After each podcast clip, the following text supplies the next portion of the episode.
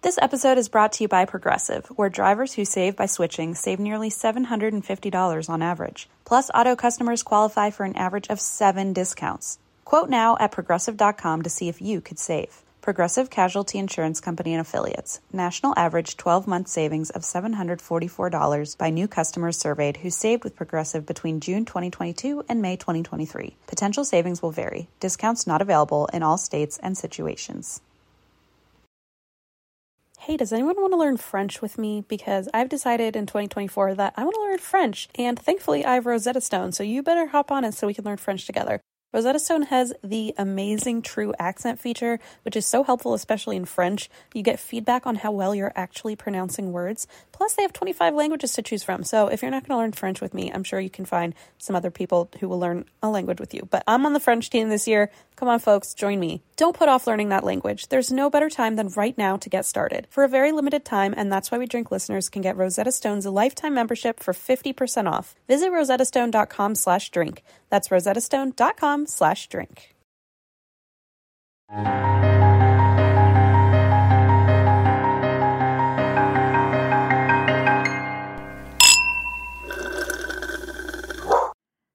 Hey, Em, why do you drink this week? My heart stopped. Oops. Cheers. Thank you for so quickly taking the reins on that. Had to do it. Yeah. I took the reins and then I threw them at you. You went, bleh, your turn. I went, my turn, your turn.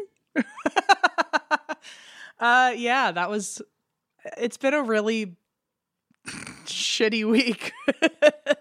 Yes. It's been very shitty. First of all, everyone, I am fine, obviously. Otherwise, like, Christine would not make me host. The spirit of M is here from beyond the grave. And for the rest of the show, it's done via Ouija board. Ooh. It's been a rough week. I was home. We had a death in the family. And so that we've been dealing with that, and going to funerals and all this. So it was already a grim week for me. And then I received a picture of Em in an ambulance. So that's how things presented to me. It was unnecessary. Well, it was unnecessary. I couldn't find a place to be upside down. That's the only problem. Because I told you. Where were you when this happened? So I was at a restaurant. I was meeting Deirdre for lunch. Mm-hmm. I got there before Deirdre, and I was just looking at the menu, and I told you guys it happens. The fear, which has led to like this whole brand new like wave of anxiety in my life, because I just never know when it's going to happen, because it happens as randomly as like probably seizures. I don't have seizures, so I hope I'm not offending anyone with that, but it just happens for absolutely no reason. And I assume that's kind of the same condition, but I could be wrong, and I'm so sorry if that's not true. But it just happens for I was just standing there reading a menu. I was doing nothing. And I remember... Maybe you read the word anchovy, and your heart and was like, my heart was like, I need to get off this planet. It's time to go. No, actually, what I was reading was because you know how like when you're in like your hometown, all the sandwiches are named after like colleges and stuff like that. So they had a sandwich called like the Hokie for Virginia Tech, and it was like a turkey sandwich, and it had. I remember reading. It's funny that you mentioned this, because the last thing I remember reading before this all happened was about this sandwich called the Hokie, and it was a turkey sandwich that had cranberry and orange like relish on it, because those are the two colors of Virginia Tech. And I remember thinking, oh, that's clever, and that was the last thing I remember. Goodbye, cruel world. So Virginia Tech, if you're listening, that was almost my last thought. My thing started happening, and I could feel it, and usually the only thing I can get out, I've got like one sentence in me before I can't talk, because it hurts so bad, because my heart goes from a normal to normal levels to like off the charts high. Sure.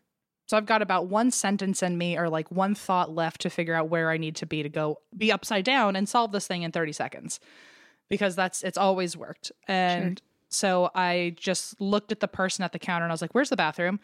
And I go to the bathroom, and I'm thinking, I just got to throw my body over something enough that enough blood rushes to my head and we'll be fine in 30 seconds. And the bathroom was so small and I couldn't, I tried throwing myself over the sink. I tried throwing myself over the toilet, but the toilet was like too low to the ground. It became a really disgusting, unsanitary experience because I was in so much pain I just didn't care. But like, if anyone had seen, you were just like draping yourself like in a public bathroom, and like my face and my arms were just all over the floor, and like I didn't even care. And I was trying to like do a handstand basically with the toilet helping me like hold myself up, and it was not working. And I was in the bathroom for an hour trying to do this.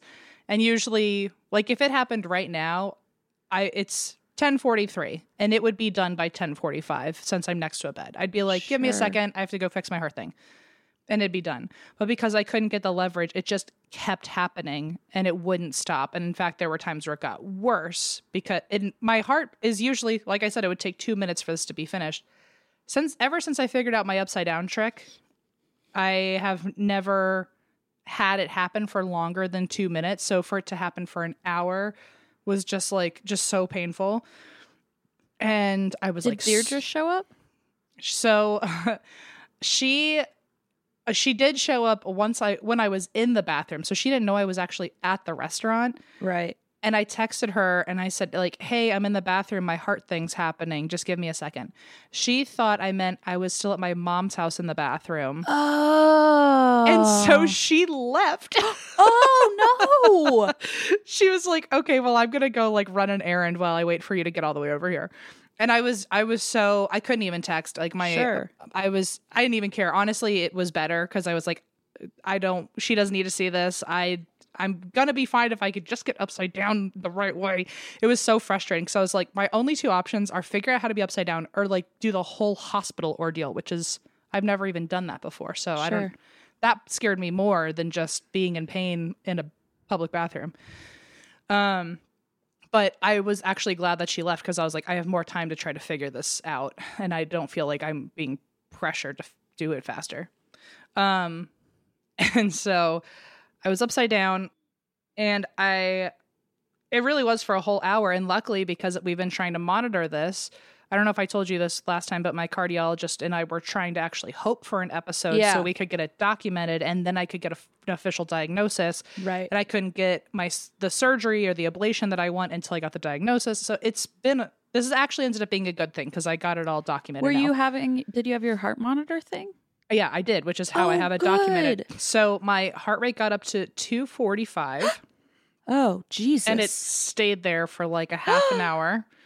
And at best, it got to 200 for that hour. And 60 to 100 is healthy, just in case people needed to know. So my like heart when I work out, my heart's at like 145 or something like that. Yeah. So that is wild. Yeah. And so just, double that.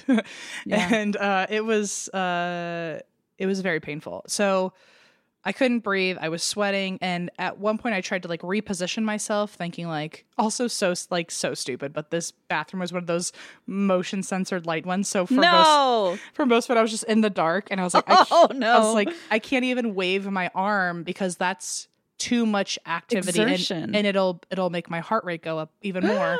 And so I was just sitting there in the dark and I was like, I'm going to get up and try to reposition myself and tried a different way to be upside down. There was only so many ways you can do it when there's a dirty sink and a dirty toilet.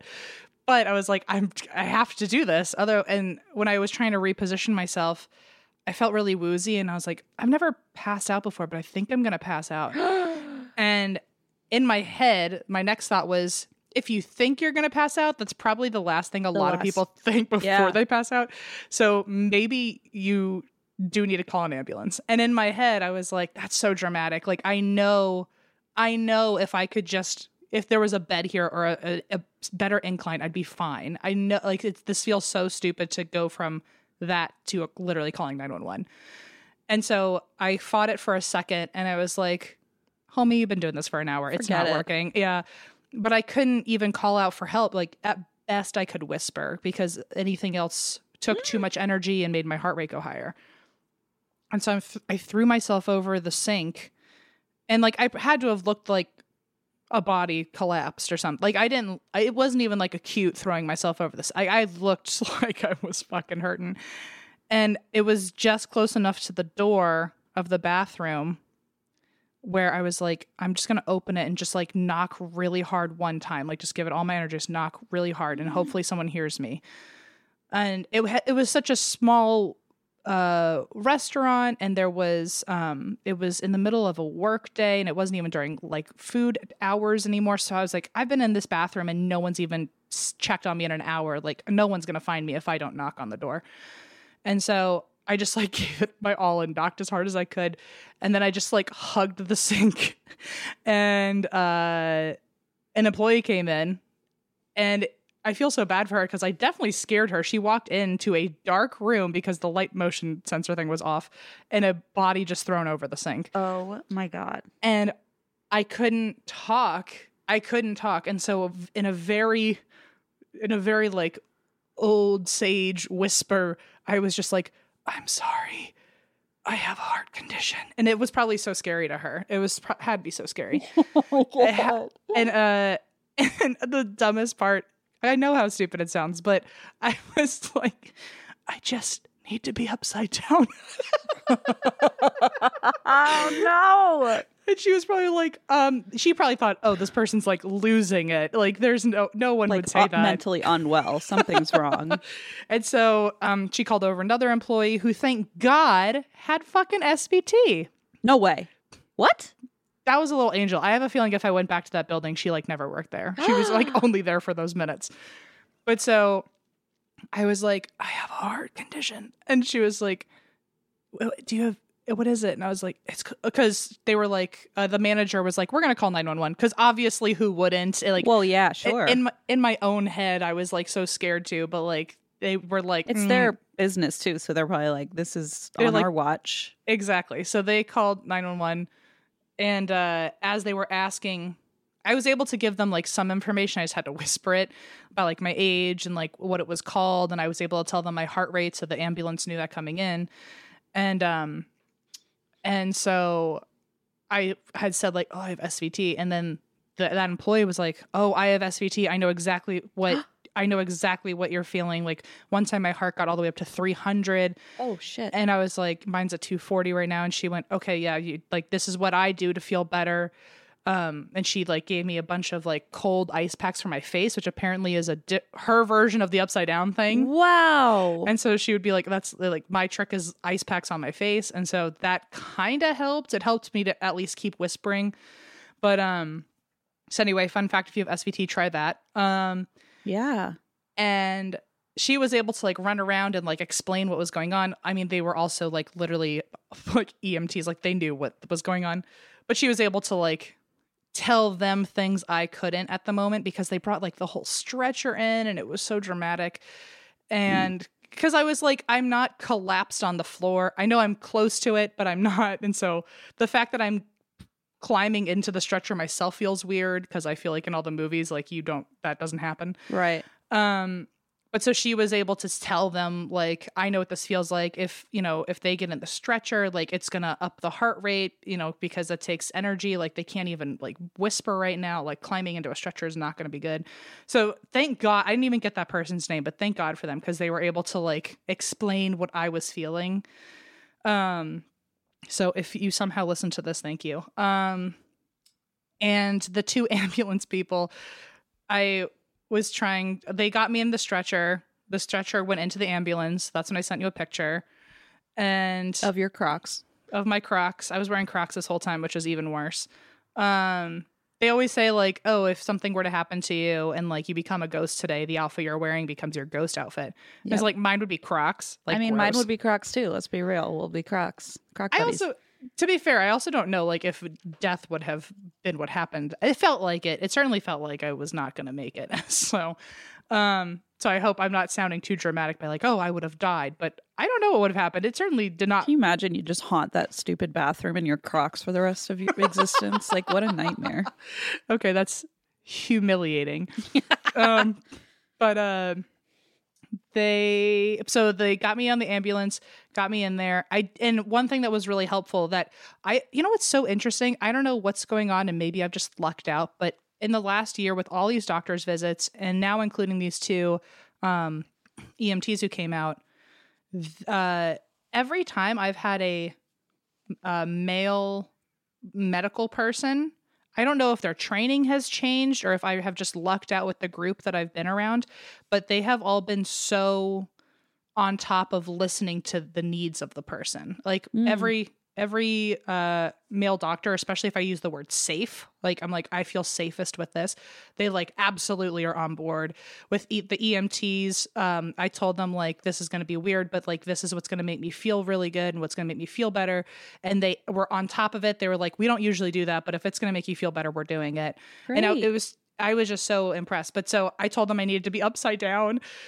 And they didn't even ask why. They were just like on board. They're like, okay, upside down. Got it. And so they actually put me on the stretcher upside down, where like usually when you're sitting this way and your legs are sticking out. Sure. They did it the opposite way, where I was lying down and my feet were up. And then when I got in I'm sorry this is taking so long, but I've wanted to tell you about this for a few days now. I know. I've been waiting. So that immediately helped, and it dropped my heart rate down by like 50 points. And then when I got in there, they were like, so it's not stopping on its own, and usually we would have to like call someone to like make sure we can do this, but you're stable enough to like give us a yes or no. And I went, fuck. I went, what? But at this point I'd also asked what their names were, because I was trying to like, it's so weird, the human experience. I still felt like the need to be polite and like kind. And so I was like, I kept being like, I'm okay. And they were like, you can stop talking. You're in an ambulance. No, literally. Remember I was getting my colonoscopy and I kept being like, so how are you guys feeling? Yeah, and they were like, can you please stop talking? You're on sedatives. Yeah. And so it's odd. So I was trying to like be like chummy with them. I ended up being like real chummy with this one guy named Brad, who I posted about on Instagram. Oh, Brad. And anyway, he was like, you're stable enough. Like we can tell that like all you need is for your heart rate to go down, you'll be fine. But have you ever been on adenosine? And I said, no, I have not. And he went, would you like to be? Feel good, I heard. He asked if I'd heard about it, and I went, no. But the way you're phrasing this makes me feel like I should hesitate to be excited about this opportunity. Yeah. And he was like, yeah, I think this is really the only way that things are going to work for you. And I was like, okay, well, what happens? Like, before I agree to this, can I know the side effects? And he was like, do you want the side effects? Do you want to know? Jesus. Brad really very quickly went from like professional to like, he could tell I was trying to be buddy, and he really let his guard down and started talking to me more like a friend, which I appreciated, until he started saying like, do you want to know the side effects? And I'm like, Brad, I need you to elaborate, because something's freaking me out. And he said, all I'm going to say is you're going to feel really awkward. And I was like, what does that mean? That's the worst descriptor I've ever heard. You're like, sit down. I feel awkward every second of every day. Keep in mind, like, this is how awkward I already feel. I am non-binary. I have a lot of body dysphoria, and I'm in an ambulance with three grown-ass firemen with my shirt all the way up so they could put the stickers all over me to check my heart rate. Right. So I was already feeling pretty fucking awkward. With so your I was Crocs, like, by the way, on. Okay. That was the only thing left on with a party of three men in a truck. And so I was like, Brad, awkward is what's already happening. So I need you to give me more information, please. And he was like, I'm not going to say anything more. You're just going to feel really awkward. And I saw them pull it out. He explained later that I guess it's like this really thick liquid where it took two of those grown men to push it into the IV. Blech. Like it was like something that should not go in your body. Blech. And I said, this doesn't look like something that you should inject into me. And they were like, yeah, that's kind of the point. And so they ended up, I heard them count down and go like, wow. All right, 3, 2, 1. And then I watched two grown men with all their might squeeze this thing into my IV.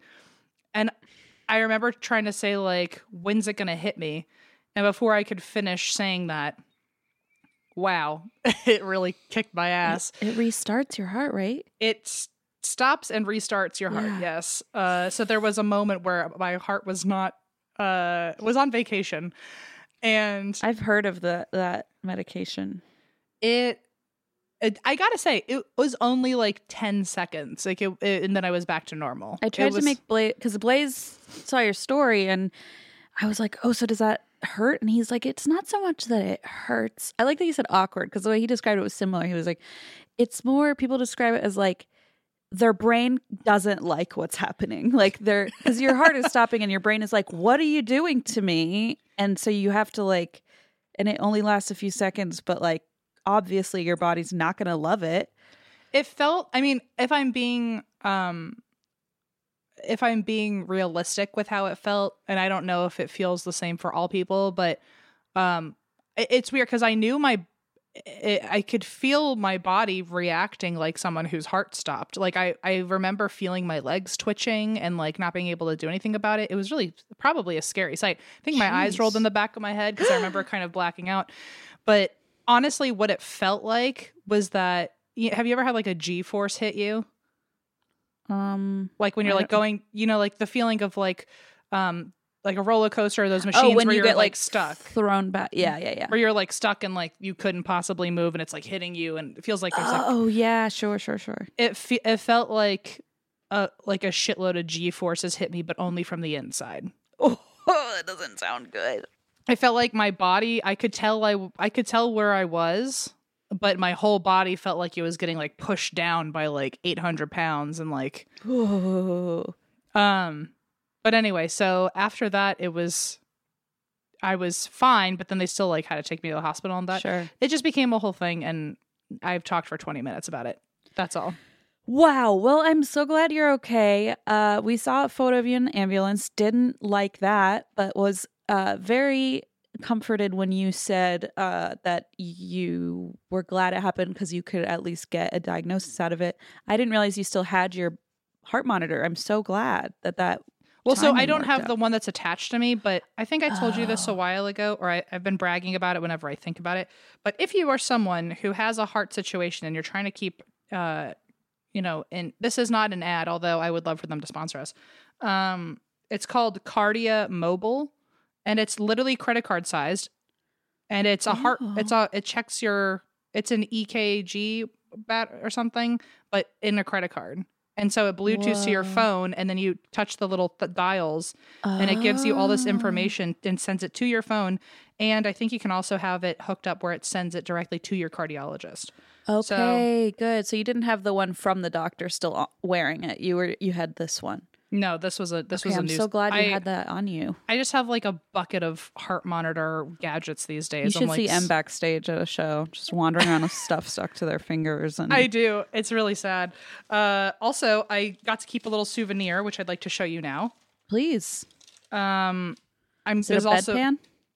Oh, that's an interesting direction you went, but no. Oh. Okay. Is it a hokey sandwich? It's not the sandwich. I deserve a fucking free sandwich from there, by the way. I would have eaten the shit out of it. Okay, they should put you on the wall. I don't know what this is called, but this is the paperwork. This is like the beep beep beep paperwork. Oh, like the readout. Yeah. Yeah. Okay, so this is what my heart's supposed to look like, and I'm bringing this to my cardiologist to be like a show and tell.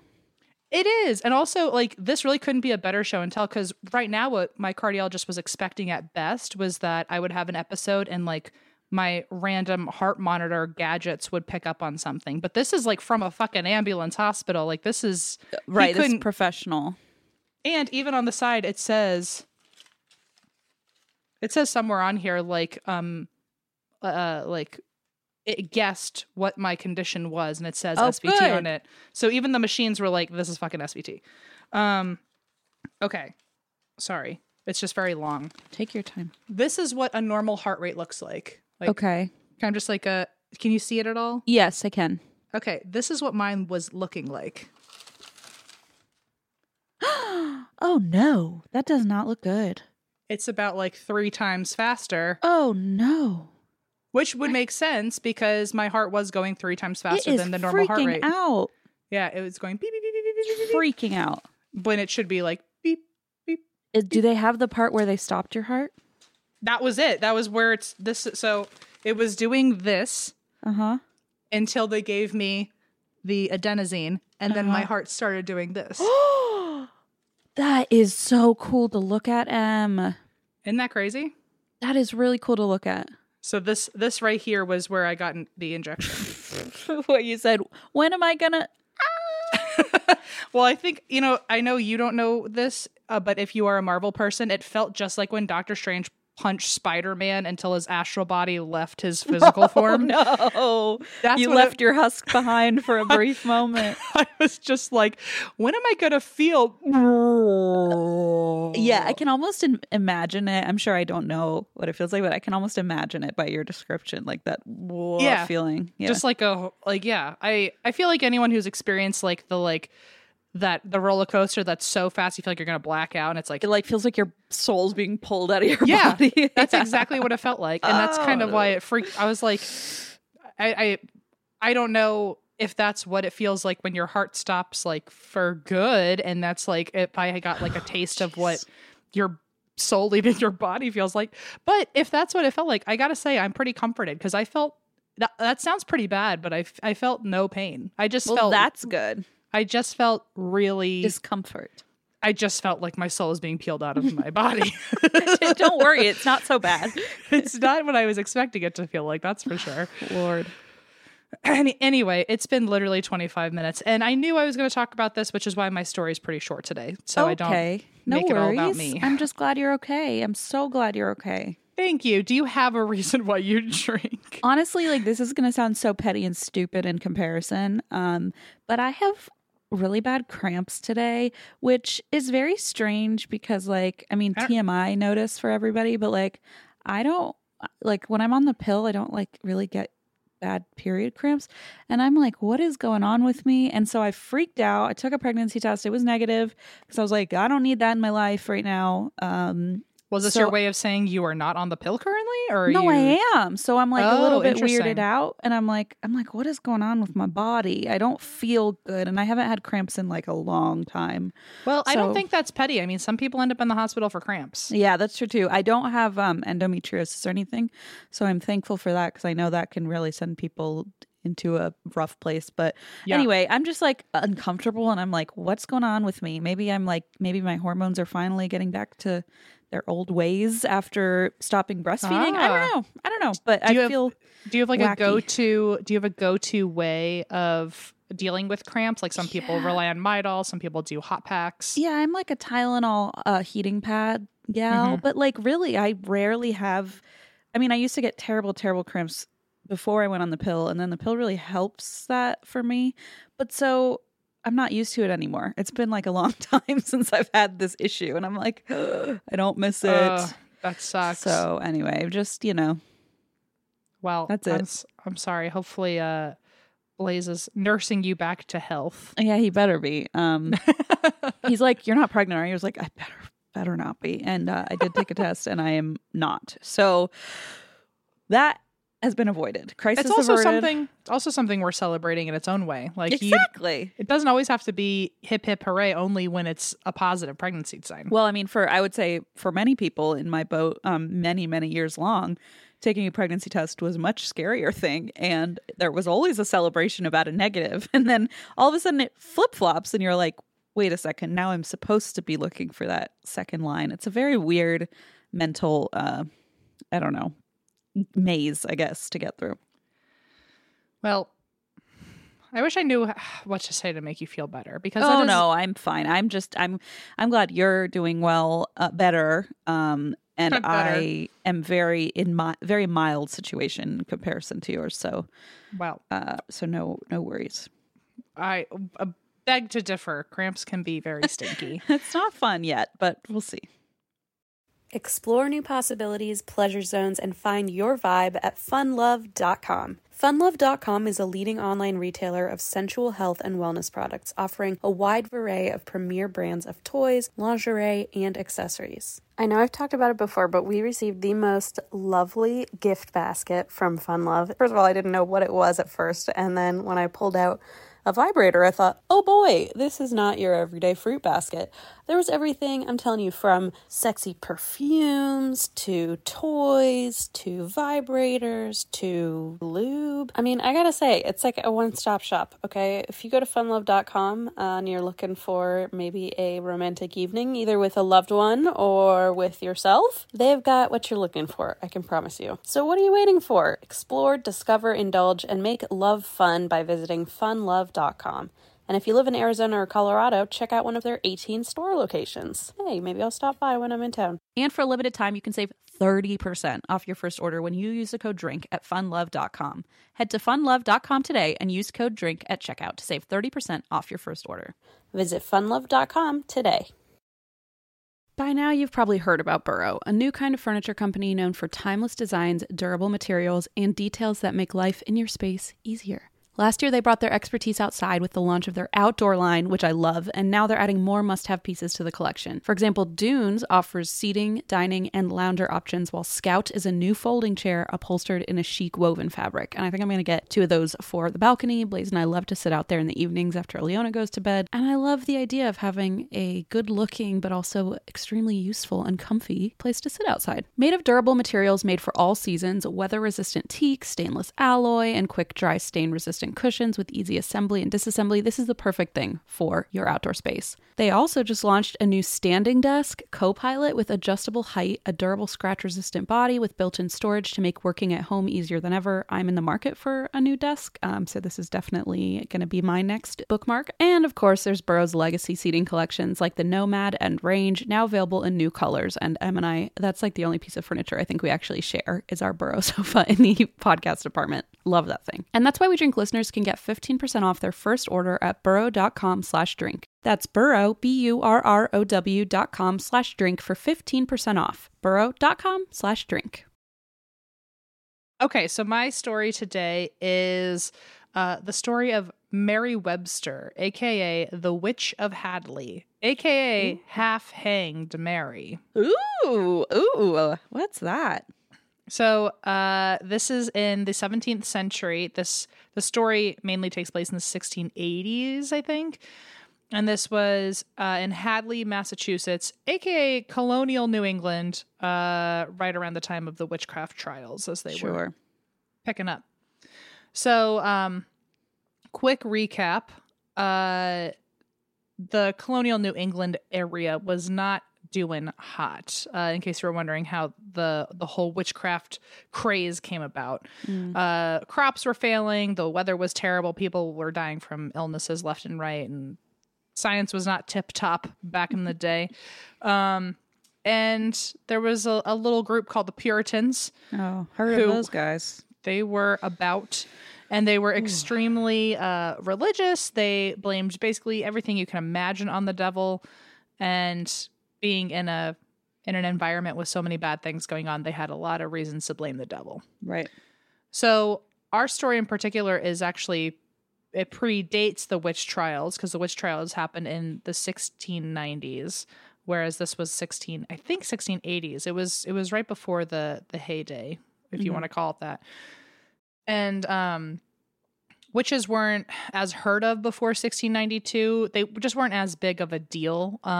There weren't any real legal convictions that were happening. Well, not that often. There were still some, but it just wasn't as Salem witch trials. Yeah. Yeah. It wasn't all the rage yet. It was. Yeah. Yeah. The witches hadn't done enough to piss people off, I guess. If you asked a Puritan, I'm unclear. But so...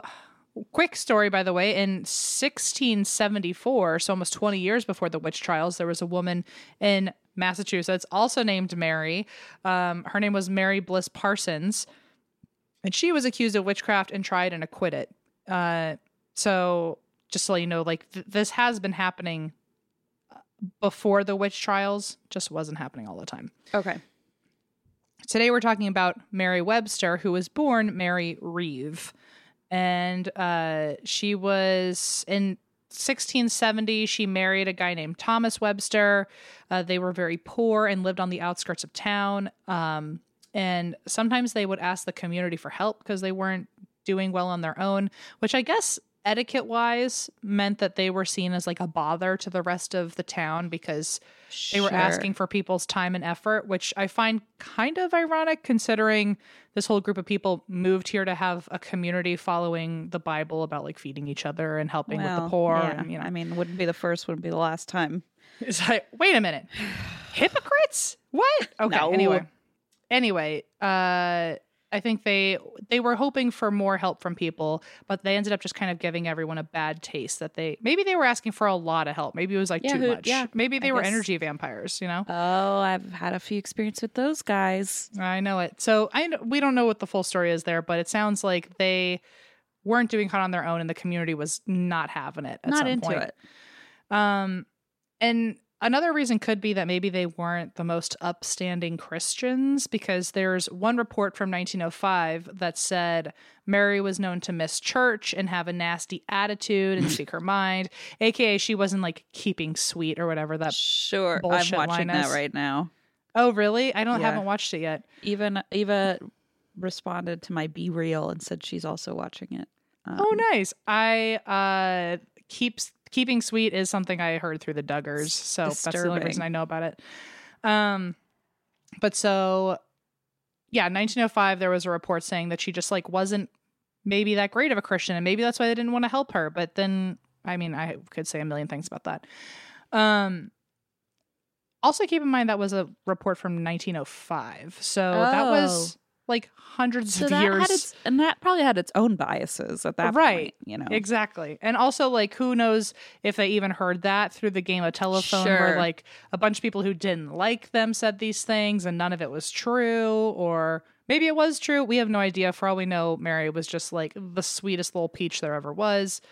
But if there was ever any whiff of someone saying, like, oh, she was cranky, or oh, she had a bad attitude. Back in the witch trial era, like if you were cranky, that was enough to get you killed for being a witch. So, right, fair. So who knows? I mean, not fair to be clear, but fair, valid point, I guess I should say. But so I don't know. We have no idea what her personality actually was, but the one that has unfortunately stayed with us is that she was not a very good person. And other claims about Mary ended up circling as well. There started being these rumors around town that like not only was she not really that good of a Christian and she was too beggy and she was pretty cranky and nasty, but on top of that, cattle wouldn't walk by her house, and therefore she must be witching them. Right, because that's what you would do with your powers if you could. Just like move a cow into a different path. Just push it over there. I feel like you are on board with me, because I feel like for the rest of these notes, every time they make a claim, which this is just one of many stories of the witch trials, but every time they like make a claim like that, I'm like, But why would she waste her time doing that? Like, but why?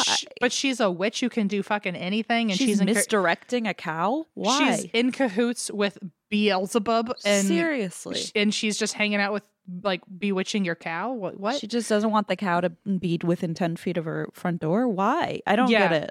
Exactly. It is not of sound mind, which is just always the most ironic part of the witch trials, is just like, how is it that the illogical people are... Right, like you strip it down, you're like, it doesn't even make sense. Like if it were really true, it doesn't even make sense. Yeah. It's just batshit.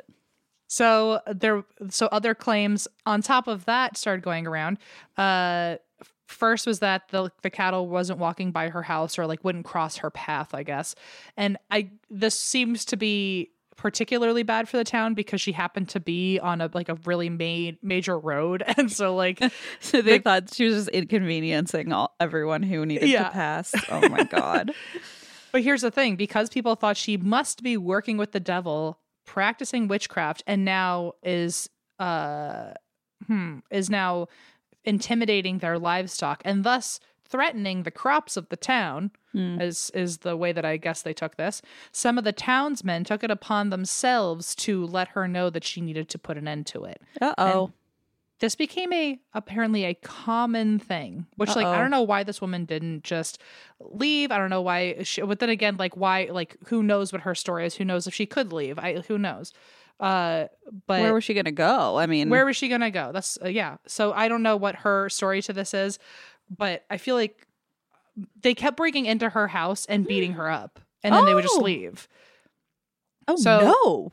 Like just to, I think the story was that they would beat her up until they felt like she had broken the spell and their livestock could like cross. Great. Which, by the way, fucking makes me think that they were beating her up until like they looked out the window and saw that their cow like walked a couple inches. They were like, further wow, look, or something. It worked. Yeah.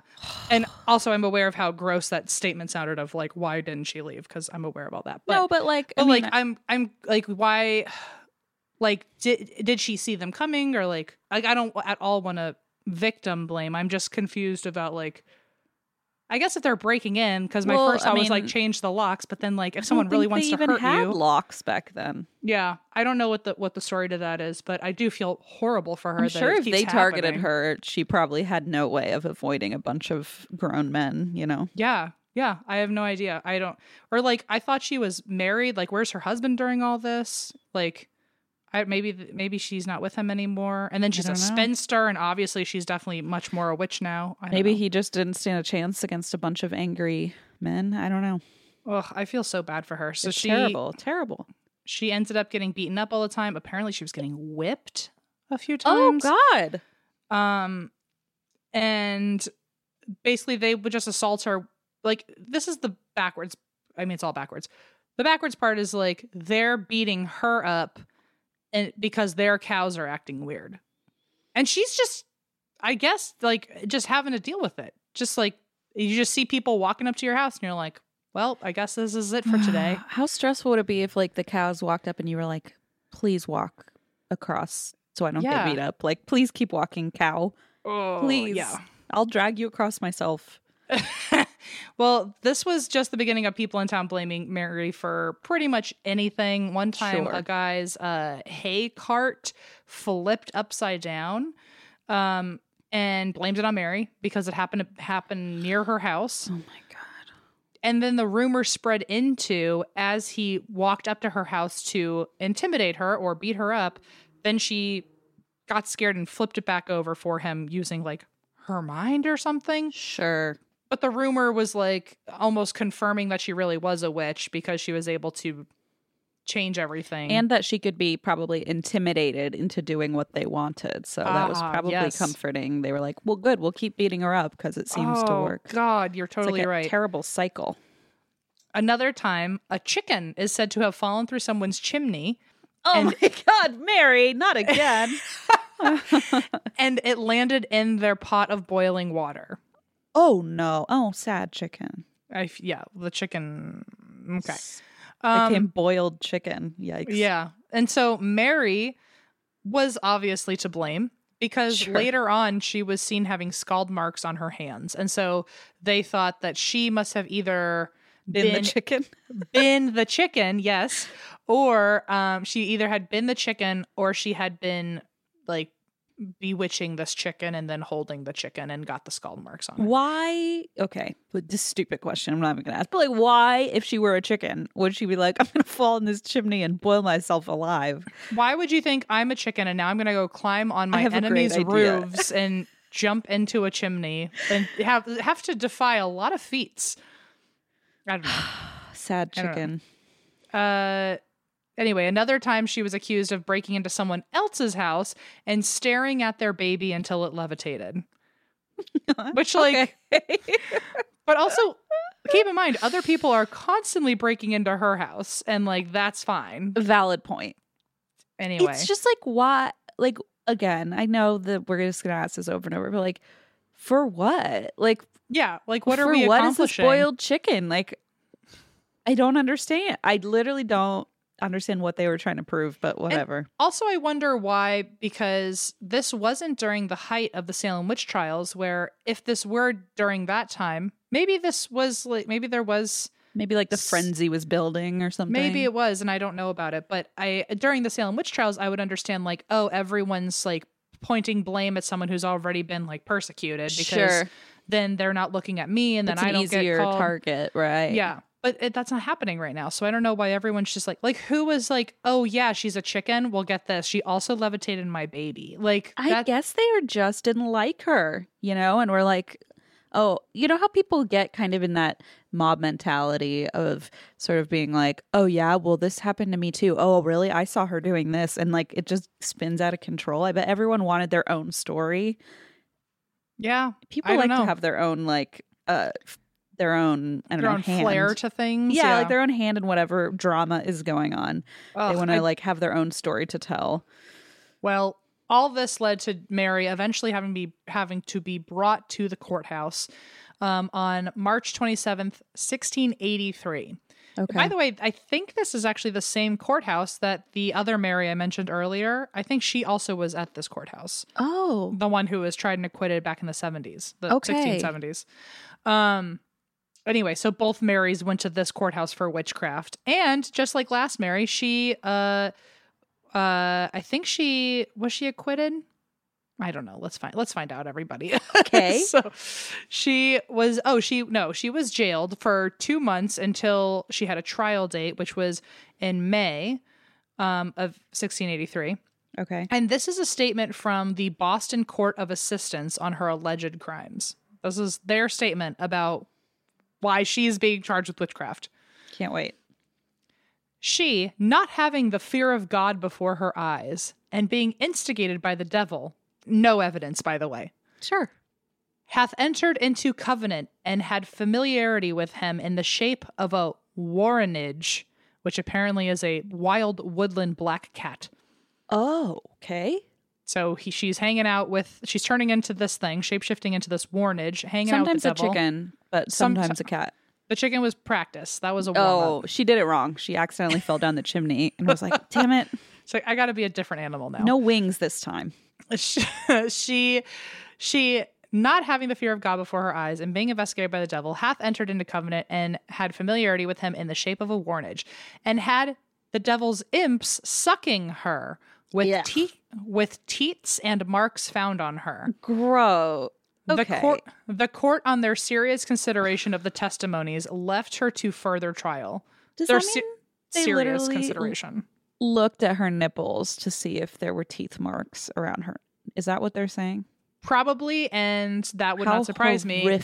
Because how many times have they had to like undress them to search their bodies, remember? Yeah, to find proof of a birthmark or find proof of literally anything. Like, they could be like, there's no birthmarks. Aha, she's a witch because she erased all her birthmarks. Like, it doesn't even matter what they find. Well, ding, ding, ding, because that's what they're saying here with the devil's minions have been drinking from her and they found marks on her.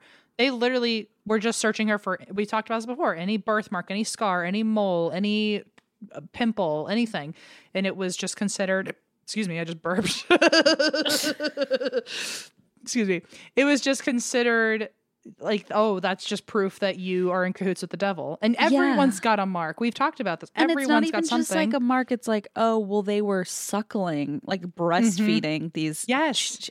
Like, so they're literally looking at her nipples and being like, oh, was a devil hanging on here with its teeth? Like, oh, stop.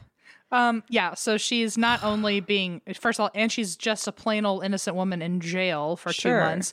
She's also now been forced to take her clothes off and examined, and now they think that she's got the marks of the devil all over her because she has a human body. And yeah, so basically they thought that she was working with the devil's familiars, and she would let them suckle on her for energy, and any natural mark on the any natural mark was used as proof. So it's not good. Shockingly, this is where I thought she might be acquitted. Shockingly, she was not found guilty and she was sent home. But this is like the only reason I can think of is her trial date. They had her in a town that was over 100 miles away. So I think her reputation was... I think they probably looked at her and they were like, this fucking woman is doing nothing. It's sort of like when they move a trial out of like the person's hometown because it's too biased. Yeah. Like the jury would be too biased. They move it somewhere else. Yeah. No, I think that's exactly what happened here. So interesting. But into the story walks famous Puritan minister, author, and consultant of the Salem witch trials, Cotton Mather. Not this motherfucker. He's a horrible man. Horrible man. And he really would just wake up every day and use whatever logic he saw fit that day when determining evidence of witchcraft. Just like how you said, oh, well, they have birthmarks, so they must be of the devil. Oh, no, they don't have any because they erased them because of the devil. He would just wake up and whatever fit his narrative. He create his own fucking logic. Yeah. Bingo. And he would say that you need hard evidence. But then this is the example I was going to use before you stepped in without even knowing it on the birthmark thing. He would say you need hard evidence, but then the next day he would say the devil plays tricks on you and evidence isn't always evident. So terrible. So why is Cotton Mather involved in this story? Because in 1702, this is a little more of an epilogue statement, and I'll come back to the original story. But in 1702, Cotton Mather writes this book called The Magnalia Christi Americana, and it was about a very respected man in the town of Hadley, which is where the story's at. He wrote about this very respected man in Hadley named Philip, and he died shortly after Mary was acquitted. And he connected the two and thought, oh, well, when Philip died, Mary was acquitted, a.k.a. she was back to her old tricks and she had gotten away with it and she's a witch.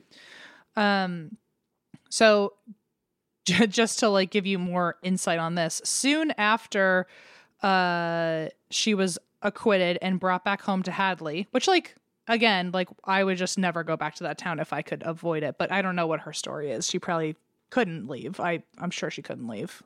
For her to be this is the town worth staying in. Well, especially as a woman, where's she going to go? Or maybe she was also I'm not going to let you scare me out of my fucking town. Or that. Yeah. So who knows? But soon after she was acquitted and went home, Philip he apparently got really delirious. He spoke in tongues and he had seizures. And this is a quote about the illness that befell him once Mary was free. Okay, so he thinks this is what Mary did to him from afar. Bluetooth remote, if you will. It's said he felt hundreds of pins pricking his arms and toes. Philip said a woman was in the room with him and asked if others could see her. His bed allegedly shook violently as if haunted. His caretakers kept finding his unused medicine pots empty. Something the size of a cat stirred under his blankets, but witnesses found nothing there but Philip when they searched the bed. It's just Philip again. It's just him and his little pretend cat.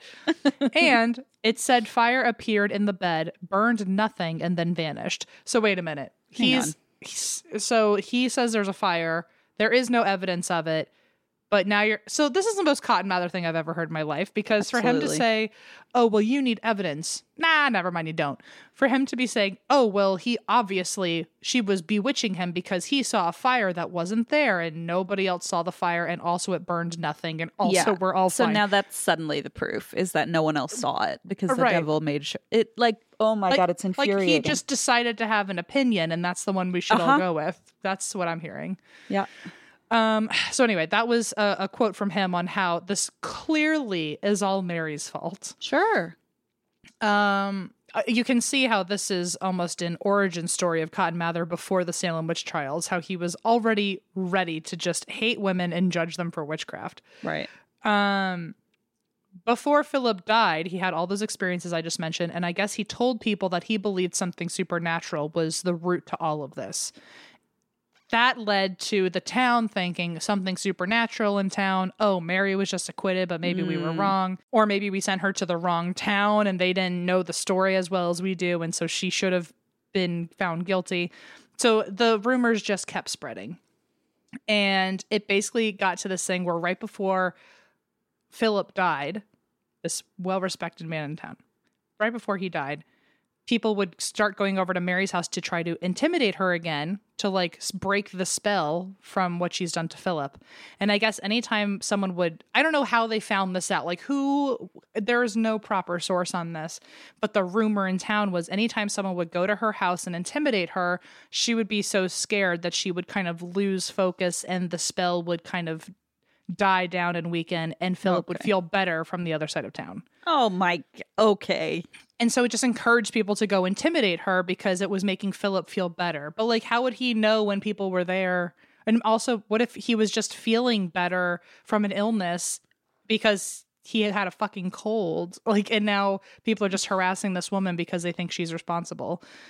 Anyway, so the fear had several people going to Mary's house, and one day they were like, we've fucking had it. We are just going to put an end to all of this. And so they go to her house, and instead of just intimidating her, they beat her up, they kidnap her, they drag her to a tree, and they hanged her. Jesus. Eventually, when they have waited long enough, they cut her down and they bury her in the snow. Oh my God. But this bitch survives. She said, whatever that Miley Cyrus, Nicki Minaj, whatever those TikTok sounds are, you thought you could get rid of me, bitch, but I'm here. I'm still here. Oh, so God. She survives despite a broken neck, despite nearly freezing in Massachusetts, New England snow, despite asphyxiation from hanging from a goddamn tree and getting beaten up by all these men. And she waits until they're gone, and she just ups and walks back home. No. Just walks back home. And Philip dies. No. Yeah. What were you about to say? Maybe she is a witch. Okay. Right? Like all this. Whoa. Like in a good way, not in a bad way, but like, she's like, geez. Like in a fun, silly kind of way. She's like, wouldn't that be the plot twist of the century? She actually was a witch, and they were like, oh, she was like, oh shit, they're on to me. Oh no. But she ended up just, I mean, I don't know how she did it, but she had a straight up broken neck and like almost froze out there, and she just like walked home. Jesus. Well, that's not going to turn out well, is it? Because they're going to, I mean, at this point. Well, this is such a weird, I feel like if this were a book, I feel like the author got sloppy at the end, because my thought would be, oh, this, like, now they're really going to come after her. Now they're with, like, freaking out. Yeah. Fire and brimstone. Now they have actual proof, you know. But the story ends kind of quickly. I think they just saw, like, oh, she survived a homicide attempt. That's enough to scare us away from trying anything else. Okay, yeah, maybe they thought, like, oh, well, we don't want her getting revenge. Let's just leave her alone or something. Yeah, I don't know. Like... Like, I guess when Philip died, they were like, oh, so she killed him anyway. I guess she could kill any of us. Maybe. I was expecting, like, that to be, like, now we're at the climax and, like, this is the final fight scene. And, like... Yeah, like, she just proved them all right in their heads, probably. Yeah, and I guess she didn't give a fuck either. She was like, well, think what you want. Like, I don't... And also, like, I wonder if there was just a truce or something, because it doesn't sound like she...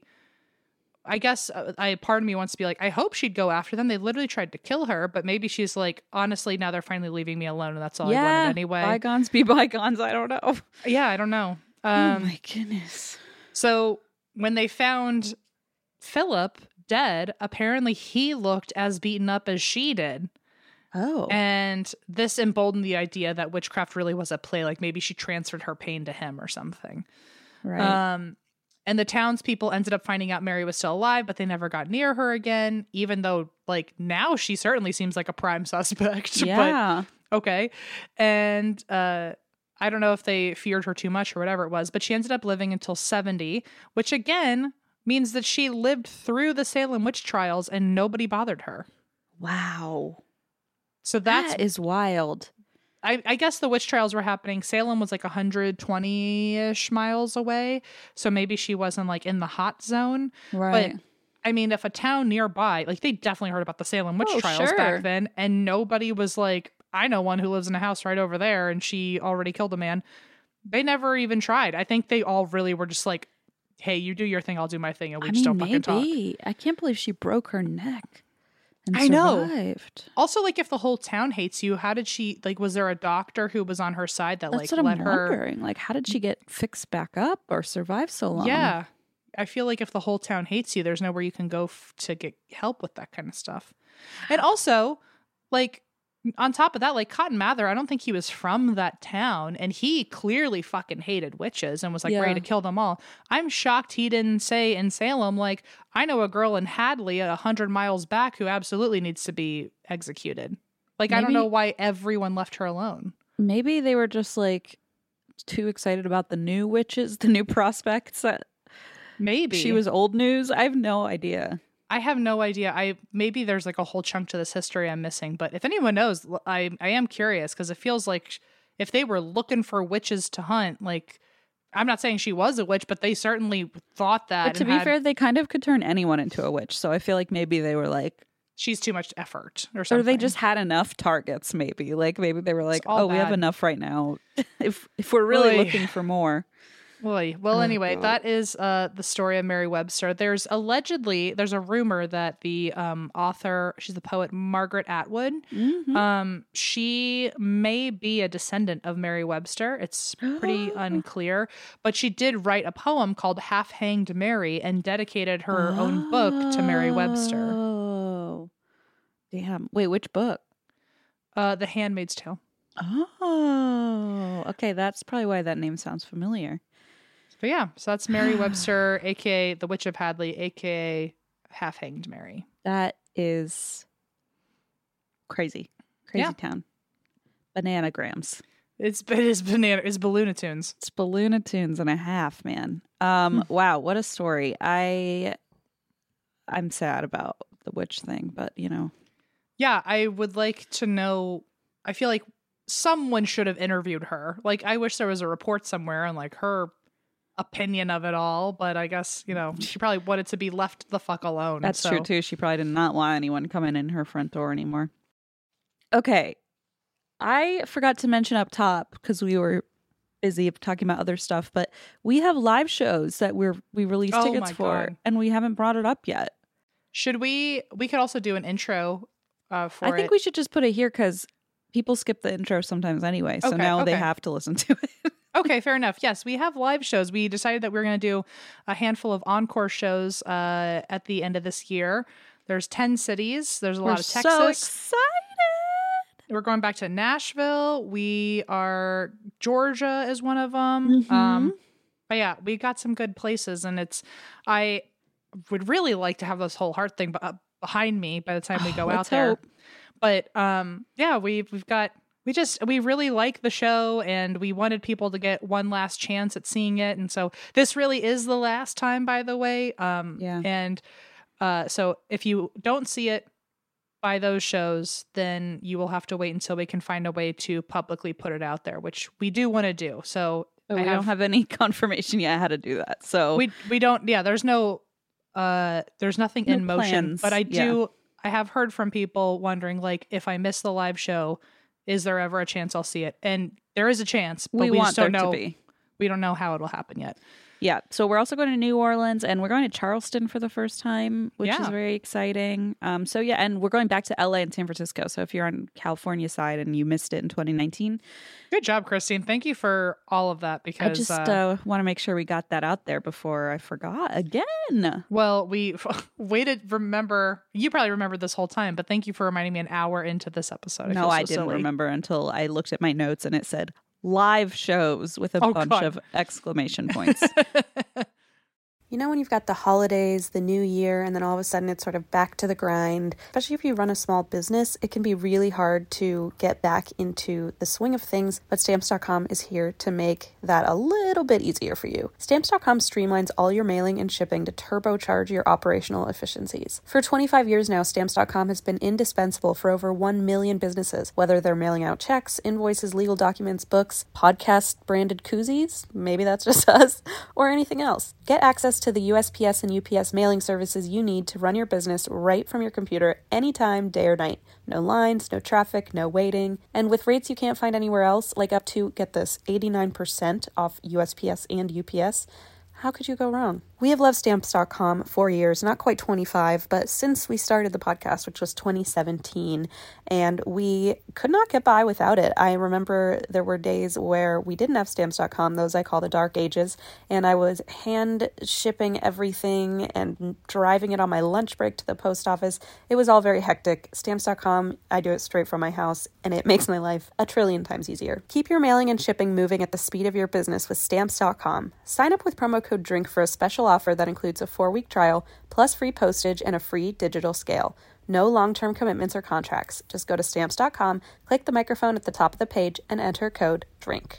It feels very fitting that Juniper is currently sitting on my lap because we all want our cats to be healthy and happy, because when they're happy, we're happy. But because we're not mind readers, we don't always know when they're unwell. And in my experience, cats are not the most, open when it comes to sharing their woes. And there goes Junie. Literally jumped right off me. So helping us keep tabs on our cat's health is just one reason you should use Pretty Litter. Pretty Litter's ultra-absorbent crystals trap odor instantly. No more cat bathroom smell, thank God. Pretty Litter's super light crystal base also minimizes mess and dust. Plus, the crystals last up to a month, which means less scooping and fewer trips to the garbage can for Blaze, because that's his job. Here's the coolest thing about Pretty Litter. It changes colors to help monitor early signs of potential illness in our cats, including urinary tract infections and kidney issues, and Pretty Litter ships free right to your door in a small, lightweight bag. Pretty Litter has changed the game. The litter box is right near Leona's room, and so it is very delightful to not have that litter smell all the time when she's taking a nap. Plus, we can rest easy knowing that Juniper and his little kidneys are healthy. Pretty Litter helps keep tabs on my cat's health and keeps odors down. You and your cat are going to love Pretty Litter as much as we do. Go to prettylitter.com/ATWWD and use code ATWWD to save 20% on your first order. That's prettylitter.com/ATWWD, code ATWWD to save 20%. Prettylitter.com/ATWWD, code ATWWD. Terms and conditions apply. See site for details.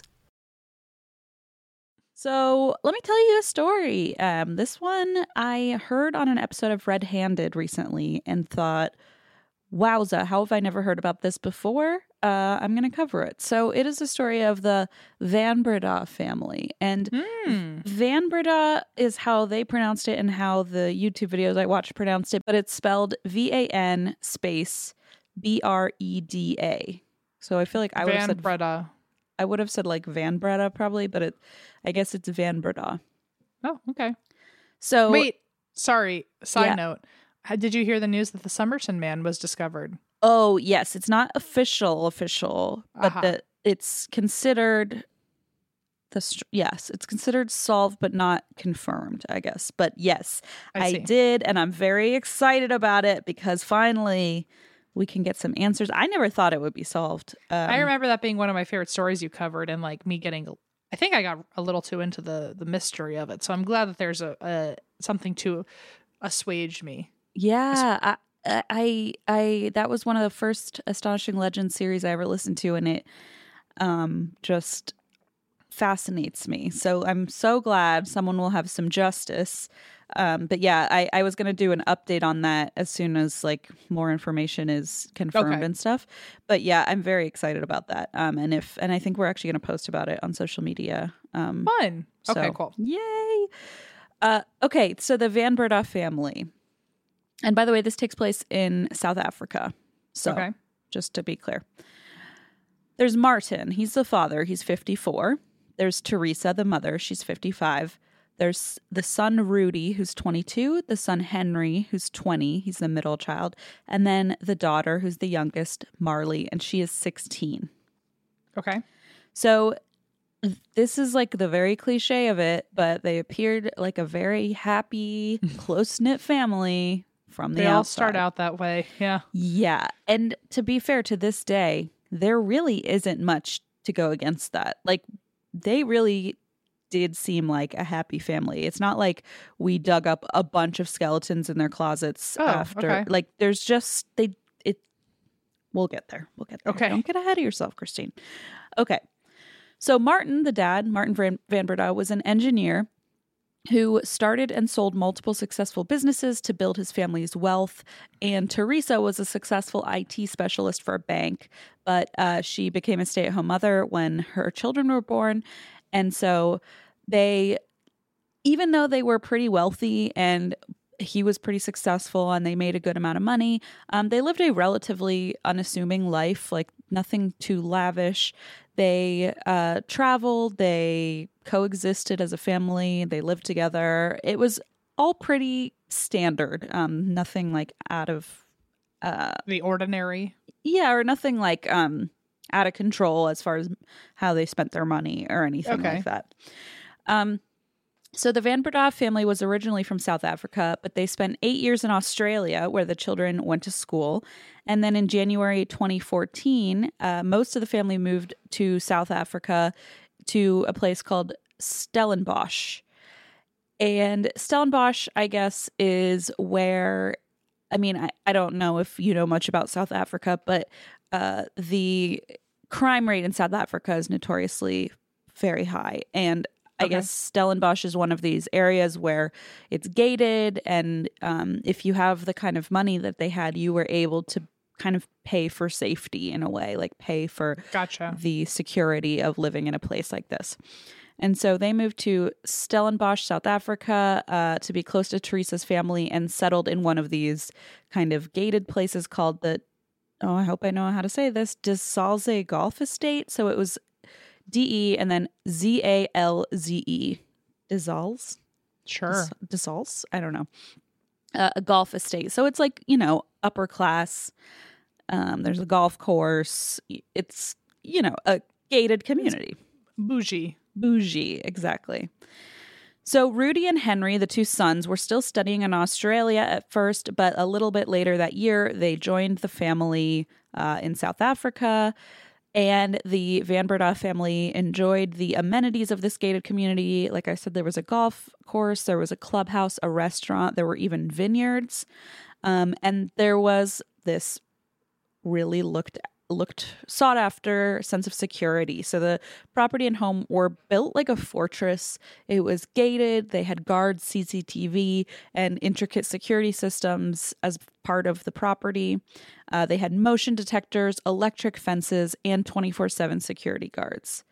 So this is like a very, very protected place intense. For people to live. Yeah. So obviously the family felt safe living here, and that was important to them because, like I was just kind of alluding to, South Africa ranks number 3 in the world for crime. And notably, it has especially high violent crime rates, including assault, rape, and homicide. And so if you are able to pay for that sense of security, people will do that for obvious reasons. And so people will pay a lot for the sense of security, especially if they have kids and a family. And so this was the sort of place where people could live and have peace of mind that they weren't going to, you know, be hurt, which obviously adds a tinge of irony to this whole story, as you can probably predict. I am predicting, yes. Ding, ding. So on January 26th of 2015, the family had dinner, and this is Southern Hemisphere, so this is a hot summertime, just for our brains to process because it's January. So January 26, 2015, the family had dinner together peacefully and all went off to their separate bedrooms to go to bed. And by midnight, the house was asleep, which seemed like a pretty usual evening. This is where shit hits the fan. Okay. The next morning, January 27th, a little after 7 a.m., a call comes in to a South African emergency line. 20-year-old Henry Van Breda was calling, requesting an ambulance. And he seemed pretty calm, but a bit dazed. He spoke pretty slowly, like his speech was kind of slow-paced, and he spoke with a slight stutter. And this was to the point that the operator thought this might be a prank call because he just seemed so blasé. And so it was almost like he was calling a customer service line. He was so frustrated because he was like, no, that's not how you spell the name of the street. This is how you spell the name of the street. And on the episode of Red Handed, they played like a 5-minute chunk of this call, and it's chilling. Oh, shit. Because anytime I listen to like a 911 call, it gives me kind of the willies. But listening to this, it's just a long, and that was only a chunk of it. This was like, I think it's a full 10-minute call that he's on the line. And it's it's infuriating because the operator is like, okay, how do you spell the name? And he's like, this is how you spell it. And she's like this. And he's like, no, like this. And it's just like this kind of comical. Jeez. It's almost like, and you can tell she's like, what is this kid's deal? And then at the end, she's like, okay, so what, you need police? And he's like, no, I need an ambulance. And she's like, okay, why? Like, what happened? Are you the one who's injured? And he says, can you please just send an ambulance, or maybe more than one ambulance? Oh, shit. And the operator's like, oh, so you need police? Like, what's going on? And he says, no, an ambulance. And she says, are you the one who's injured? I'm obviously like But yeah, there's a back and forth, that, and he's not really giving information. He's not giving the information, and she's like thinking that like he's either cut himself by accident or maybe has an injury, and he's just kind of lackadaisical about it. And so she's like, okay, so you're the one injured, and he's like, no, my family. She's like, your family? Oh, he's like, yeah, all four of them. Oof. And she goes, what happened? And he says, they've been attacked with an axe.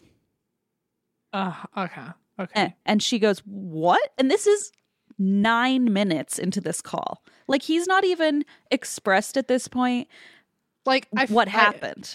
If he is not immediately arrested, that at least this gives him, this qualifies him in my mind as the prime suspect of like, yeah, you don't feel like you're not acting like this is urgent according to this phone call. Okay. And it gets worse because he is finally giving her these details like, oh yeah, by the way, my whole family's been hit with an axe in the head. And she says like, are they conscious? Are they alive? And he says, I don't think so. And he says, oh, but my sister's moving still. Okay. So hello. So something is not clicking with this kid. Something's not right. And so, of course, this poor dispatch is like, holy shit, like 180. This whole time she thinks like he's just being difficult and maybe it's a prank or maybe he's injured himself, but he's not really helping her out. And all of a sudden he's like, oh, by the way, there's someone still alive and they've all been attacked with an axe. So, of course, this is like highest level emergency. He said there were no suspects on the scene. They ran away. He said the suspects attacked with an axe. And then he says, I think I blacked out and I've just woken up. So the call is on YouTube, and it's not until 8 minutes in. If you do want to listen to it, the whole thing, I listened to it last night. It was just very chilling. 8 minutes in, he finally says like what's going on and expresses how big of an emergency this is. Like it's disturbing. So when paramedics arrived, Henry was calmly waiting for them, covered in blood. He told responders, quote, the problem's upstairs. Oh, the problem? The problem is upstairs. What the fuck? Which I will currently play. I'll toe the line currently, and I'll say like everyone grieves differently. Maybe he's in shock. In shock, right? And if he did pass out, because there's that argument of maybe he hit his head, maybe he doesn't even understand what's going on, or maybe he's mentally ill. Like we don't know. I mean, we do ultimately know, but like at this point in the story, it's like, okay, give me more information, So it's just a red flag, I guess. Yeah. So one paramedic said that this crime scene was the worst he'd ever responded to in his 39 years. Oh, no. And so one of the first responders, Christian Kogelenberg, said, blood ran like a waterfall down the stairs. Shut up. Oh, my God. It was brutal. Brutal. The entire family was found upstairs on the second floor. So there was 54-year-old Martin, 22-year-old Rudy. They were found dead in Rudy and Henry's bedroom. So the two sons shared a bedroom, and the dad and Rudy, who was 22, were both found dead in the bedroom. Martin was spread out on his son Rudy's bed. And it gets really dark here, but he was found with deep fatal wounds in the back of his head. He had no defensive wounds or indications that he fought back. So investigators believe he was attacked from behind and was unaware of the first blow, like the incoming blow. Yeah. And tragically, there was blood pooled in his lungs, which suggests he did not die immediately from the trauma. There was suffering involved there, probably, or at least, I mean, perhaps he was unconscious and his body was still alive. You know what I mean? Like maybe he didn't feel it. We don't know. Obviously, there's no way to know.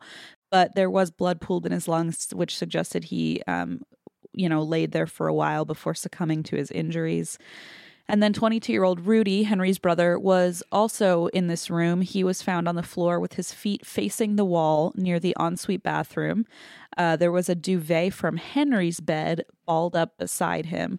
However, blood pooling, among other evidence, made investigators believe Rudy was actually killed in his own bed where his dad was laying. And was then moved? Moved. Huh. Yeah, to the floor beside the bed, handled a bit, and then ultimately placed near the bathroom. So it was sort of as someone killed him and then put him near the bathroom as like staging almost. I wonder, okay, I'm keeping it in my noggin. Yeah, and I mean to solve the crime. But I so far I'm confused. Yeah, I wonder if it was an attempt to be like, oh, an intruder came in, like maybe he was trying to display a storyline, like a narrative he had come up with. Right. You know, right. I don't totally know. But it's definitely strange. Rudy had wounds in his neck, temple, and scalp, and just as terribly, there was blood pooled in Rudy's stomach, and it's believed he may have been alive for several hours before passing away. It's almost things like that where, like, if they had to be alive, you hope that, like, they were alive in a way where they were unaware, at least. Unconscious, at the least, you know? And it's, like, it's obviously the better of two terrible scenarios, you know, but I had that same thought. And this is where it gets, I already have goose cam just thinking about it, because this is one speculation. It's so disturbing. Is that perhaps Martin, the dad, perhaps his back wounds, and he had no defensive wounds, came from trying to cover Rudy with his own body. Oh, man. Come on. Don't say that. I know. Oh, I know. And so, I have goose cam. And so that was the one thought, why the dad would have been face down on the bed with wounds to his back and head, because perhaps he was trying to cover Rudy. And so that makes me also think, like, you know, if Rudy was also then killed in the bed, maybe that's why he moved him to, like, to separate, like, the storyline. Yeah, to throw off, like, whatever the... Yeah. The examiners would have pieced together. Yeah. So that's the only thing I can really think, but it is just a disturbing thought, because why else would Martin be laying in his son's bed? Oh, you man. Know, it's that it's is so sad. Very upsetting. Very upsetting. So 55-year-old Teresa, the mom, was found on the floor near the staircase and near Marley's bedroom. Unlike Martin, Teresa had defensive injuries, which means she fought for her life against this attacker. She also had severe head trauma, but there was no blood in her lungs, so the assumption is that she died pretty quickly from her injuries. And then Marley, age 16, was found beside her mother, and she sustained extensive defense wounds. She had fiercely fought with her attacker, and despite the severe head trauma inflicted on her by the axe, along with a severed jugular vein. Wow. Man, so it feels like every single one of these blows is, like, just so vicious. Like, really going for the kill. Like, brutal, exactly. Like, which, I mean, brutal. I can't imagine, like, what an intentional axe wound would look like. Like a gentle axe hit. Right, yeah. But, like, I mean, to go, like, for the head and the jugular, like, it just, like... Like, clearly... Like, there was rage. A plan, yeah. Someone was, like, planning to really hurt these people or kill them. So despite this severed jugular vein and the extreme head wounds from the axe, she frickin' survives this ordeal. What? How did we both pick stories where women survive? I was just thinking that. Like, wow. Like, against all the odds. Yeah. Against people trying to kill them, you know? Oy. Neither of them. She has to not be okay, this girl. Is she okay now? We'll get to it. Okay. We'll get to, like, her standing and, like, what's going on with her. Oh, my God. Okay. But, like, yeah, what a fucking traumatic thing to go through, obviously. What were her injuries again? So she had deep... traumatic head injuries and from the axe, and she had a severed jugular vein. She's the jugular one. Oh my God. Wow. Okay. Yeah, she freaking survived. And this adds to this whole 911 call, or, you know, whatever call, the emergency call, where Henry 10 minutes in is like, oh yeah, my sister's still alive, you know? Remember, oh, she's the one who was, like, moving. Mm-hmm. Oh, my God. How fucking dark. Like, to know. And she survived. I would think if, like, you've wasted 10 minutes on the phone with somebody else, like, my first thought was, oh, she's moving now. But, like, with the amount of time he's wasted, like, she's not going to make it. Right. The end of and it almost makes you think, like, maybe he didn't want her to, you know what I mean? Like, oh, God. It just adds so many dark elements to it. And like, even if he had nothing to do with it, why the fuck didn't he say, my sister's still alive and someone's attacked her with an axe, bring an ambulance now? You know, it's just like, where is your head? Yeah. Oh, it's infuriating. So anyway, let's get back to the 911 call. Well, okay, first I want to mention that as soon as first responders realized that Marley was still alive in this whole brutal scene, they rushed her to the hospital. She was put in critical care. And so I just want to point that out real quick, and we'll get back to her story as well. But Henry, the one who called, I keep saying 911, but I'm assuming it's a different number in South Africa, so I'm not sure what the number is. But Henry, who called emergency services, was the least injured. So maybe this does answer our question of like a gentle axe wound, because here we go. Henry, how conveniently, only suffered minor lacerations, and instead of it being from an axe, it was from a knife. Whoa! Like, part of me wants to be like, oh, that's better, but like, no, it's not. It's not. But in comparison, it feels like the damage would be more minor, I guess. They were very shallow laceration, like just little cuts. Like it was almost like he had to do it for the appearance of the story. Uh-huh. And it's sort of like, well, why was everyone attacked with an axe and then you got these little cuts from a knife? Right. It doesn't make sense. Yeah. So he was covered in his family's blood, and this is Henry's story. So I'm going to tell you what happened from Henry's point of view, allegedly. Henry says, he was in the ensuite bathroom using his phone when he heard the attacks begin outside his bedroom, and he came out to see the attacker in the room with Rudy. Henry screamed for help, and his dad, Martin, then allegedly ran from the other side of the house, tried to jump over Rudy's bed to tackle the intruder, who landed a blow to Martin's head and pushed him back on the bed. Terrified, Henry was frozen in place, couldn't move, and stood there while his sister Marley and his mom Teresa were also attacked. Then the assailant turned the axe on Henry, who wrestled for his life. The axe fell to the floor, and the attacker pulled a knife on Henry, which also ended up on the floor in the struggle under Rudy's bed. He got a few like shallow cuts in on Henry, and then the attacker fled. Henry said he gave chase down the stairs. He threw the axe at the attacker as he ran, and the attacker landed in the wall and then fell to the floor on the landing, where police later found it. We're going to get back to that too. Okay, good, because wow, the questions I have are out of control. He says he threw it down the stairs and it went into the wall on the landing and fell into the landing. Like literal axe throwing. Like axe throwing at a fun barcade situation. Oh. And so he says that the intruders fled. He heard multiple voices indicating there was more than one assailant. And he said the main attacker was a black man, of course, in a balaclava and gloves to conceal his identity. Henry says he pursued him on the stairs, then fell on the stairs and became unconscious. And I think if I'm remembering correctly from the Red Handed episode, he did have, I think it was a seizure disorder. Or something similar. So, you know, perhaps that was what he was claiming happened, that he had an episode and like lost consciousness. But again, we're going to get into like the poking holes in all of this. Well, sure. You know? Also, and then I assume he then comes to and the attacker's gone. Yes. So says, so like in theory, now the police are like on a manhunt for someone with a massive axe hole in their back.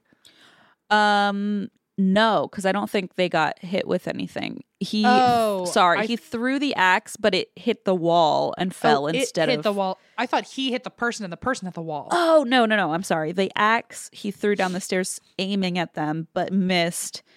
Yeah, I should have clarified that. No. Hit the wall. My own brain. Hit the wall. Yeah, hit the wall and then clattered to the ground, basically. Okay, that makes that's a much better cover. Yeah, definitely did not hit the killer, because that would have like, been damn. Like he like that's good aim, but not good aim. So he says he went unconscious while going down the stairs and came to later. He said he woke up hours later and called for help. My God, I can't wait to get into like the evidence The scary, the eerie part to me that we'll just never know, I guess, or maybe we will if the story goes a certain direction. But what really freaks me out is like if we were to assume that the storyline ends with Henry being the killer of his family, and he waited around for hours to call the ambulance to then like say, "Oh, I was unconscious." What was he doing for those hours? Like, was he looking at them? Was he just hanging out on his phone? So like, I do have some answers for you there. Okay. Mm-hmm. No, I'm like, glad you asked because can you imagine just like making chilling. A sandwich and there's blood pouring down the stairs like a waterfall? Like, it's what? Chilling. And like to bring up again that Marley was alive this whole freaking time. And oh my God, you're right. And that his brother was probably alive for hours. Like maybe he was again waiting for them to die. Yeah. Wow. I'm not sure, but it's definitely a theory I had, but oh my God. Okay. But I do have some intel as to what he was doing during that time. Yeah. So it seemed that at this point, Marley and Henry, so Henry who called and then Marley who was in the hospital, were the surviving siblings of this like brutal crime by a stranger and were lucky to be alive. So Marley remained in the hospital. She went through months of surgeries and treatments and thankfully, you know, came to and survived. Henry went to live with his uncle Andre, who was his mom, Teresa's brother. So 10 days after the attack, Marley, who was in the ICU and had been under police protection so that, you know, nobody could get to her, woke up from this coma or this, you know, being unconscious. And she could not make a statement about the attack. She suffered from retrograde amnesia. Oh. So, of course, it's like the most, you know, it's like if this were a movie, you know, that's probably how it would go, that she would wake up and not remember what happened. Right. Which, like, by the way, like, I mean, I don't know her side of the story. I don't know people with retrograde amnesia after trauma, but, like, I kind of wonder if, like, it helps her process. I wonder if it's, like, a defense mechanism of your brain to just say, like, we're not going to remember this part, you know? But also, let's remember, like, this poor woman, not only did she's 16, right? 16. That's how old she was. She's 16-year-old. This has happened to her, whether or not she remembers it. This whole trauma happened to her. She wakes up in a hospital. Probably all she wants are her parents. Yeah, and exactly. And she has to learn. She has to find out from everybody. No, this you're it. It's horrible. I can't even. It's like oh yeah, wow. It's just next level tragedy. And she wakes up. She can't make a statement. She has this retrograde amnesia. She specifically could not remember the night of the attack or the week leading up to it. And apparently, considering the extent of her trauma, emotional and physical, this is a pretty normal response. This isn't. Okay. It wasn't like surprising to anyone that she couldn't remember what had happened. Okay. She went to stay with her uncle and aunt, and Henry was actually not allowed to see Marley during the investigation because, as you so astutely guessed, they were suspicious of him immediately, and they wanted to make sure Marley was kept out of his sight and influence. Uh-huh. So Henry left his family's place to live in a guest house, and Marley stayed with her aunt and uncle once she got out of the hospital. 5 months after the attack, Marley and Henry actually did see each other under supervision, and Marley was overjoyed to be reunited with her brother. I mean, we have to imagine, like, this is the only surviving immediate family member she has. And, like, you would not want to believe that your own brother did this to your parents and your, you know what I mean? That's true. And to you. Although, I wonder if there was, you'll probably bring this up, but I wonder if there was any history, like, I wonder if she like maybe wasn't that surprised that he would do it, because maybe there was history of like him already having some mental health problems or something.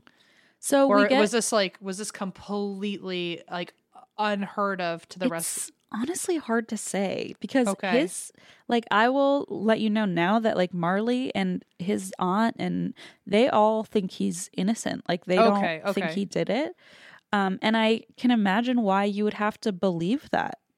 Yeah. Because, like, why would you ever think, especially as Marley, like, oh, he attacked me with an axe? Like, yeah, you would have to go through a lot more trauma to to believe that, to have to get yourself to convince yourself to live with that. Yeah. And convince yourself of that.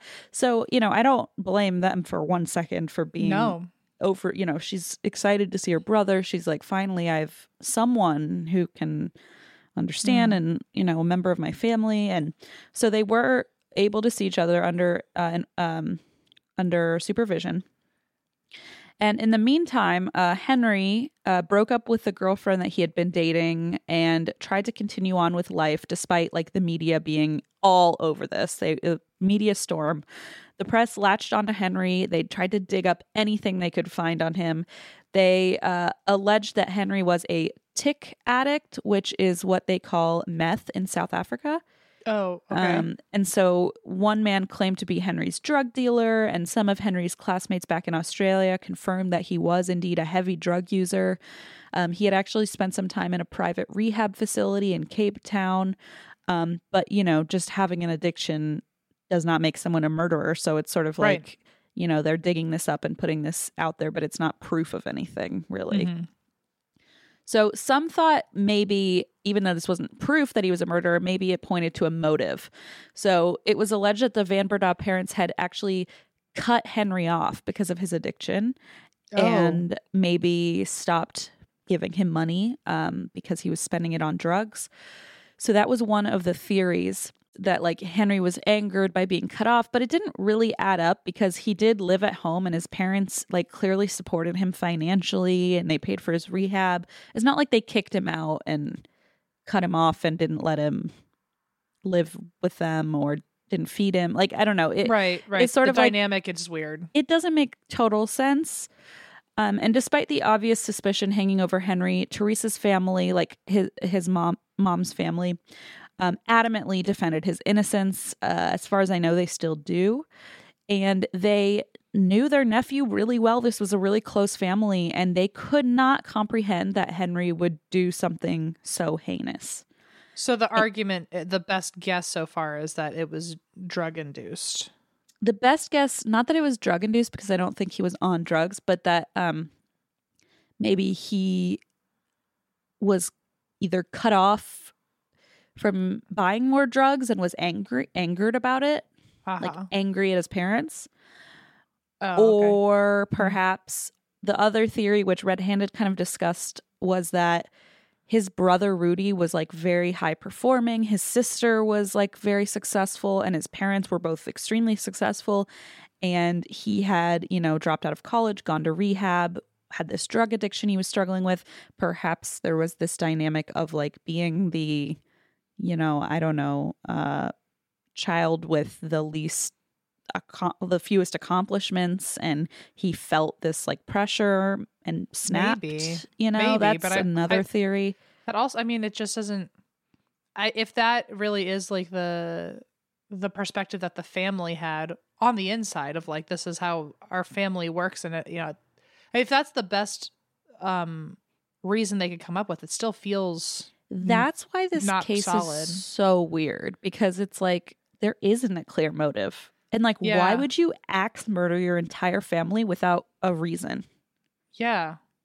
Yeah. It's especially very strange. If your reason is that you're threatened by your siblings' success, it just doesn't feel like enough. That would be like, yeah, that doesn't feel like enough. That doesn't feel like it at all. I think it was on Red Handed or somewhere else where I heard perhaps he attacked his brother and then was like, I gotta cover this up, and panicked and killed everyone else to like try and stage it. But that's an extreme reaction. It's an extreme reaction for someone who seems to not have any signs of a mental illness. No. Or, I mean, if he was using it all, maybe, I mean, if he were maybe in withdrawal or something, or maybe he was like, if he happened to do drugs recently and did a lot, maybe. Yeah. None of it seems to add up. I'm trying to think of anything, and nothing seems to add up. Yeah. I don't know the details of the drugs. I mean, I could be wrong. Maybe he was on drugs, but even the way he reacted afterward, it seemed so calm and like collected. It didn't seem like he was in some sort of frenzied state or I actually am association. I am also now starting to slip onto the other side now, where I'm, I like almost currently at least side with him. Like I was like maybe he was just in shock, but then I think of like what was, I don't know what's going on. I am confused. It's very confusing. It's very confusing. And like, I think we'll both end up back on the side that he did it just because there's more to go through, but okay. But still, it's really hard to swallow because it's like, why? Like the why is what's missing, and it's rough. And maybe there's a why we just don't know about that. Like we just don't know, and that might be what's going on. But maybe he's a psychopath and was just like, I want to do that. Like who knows? Like we really don't know.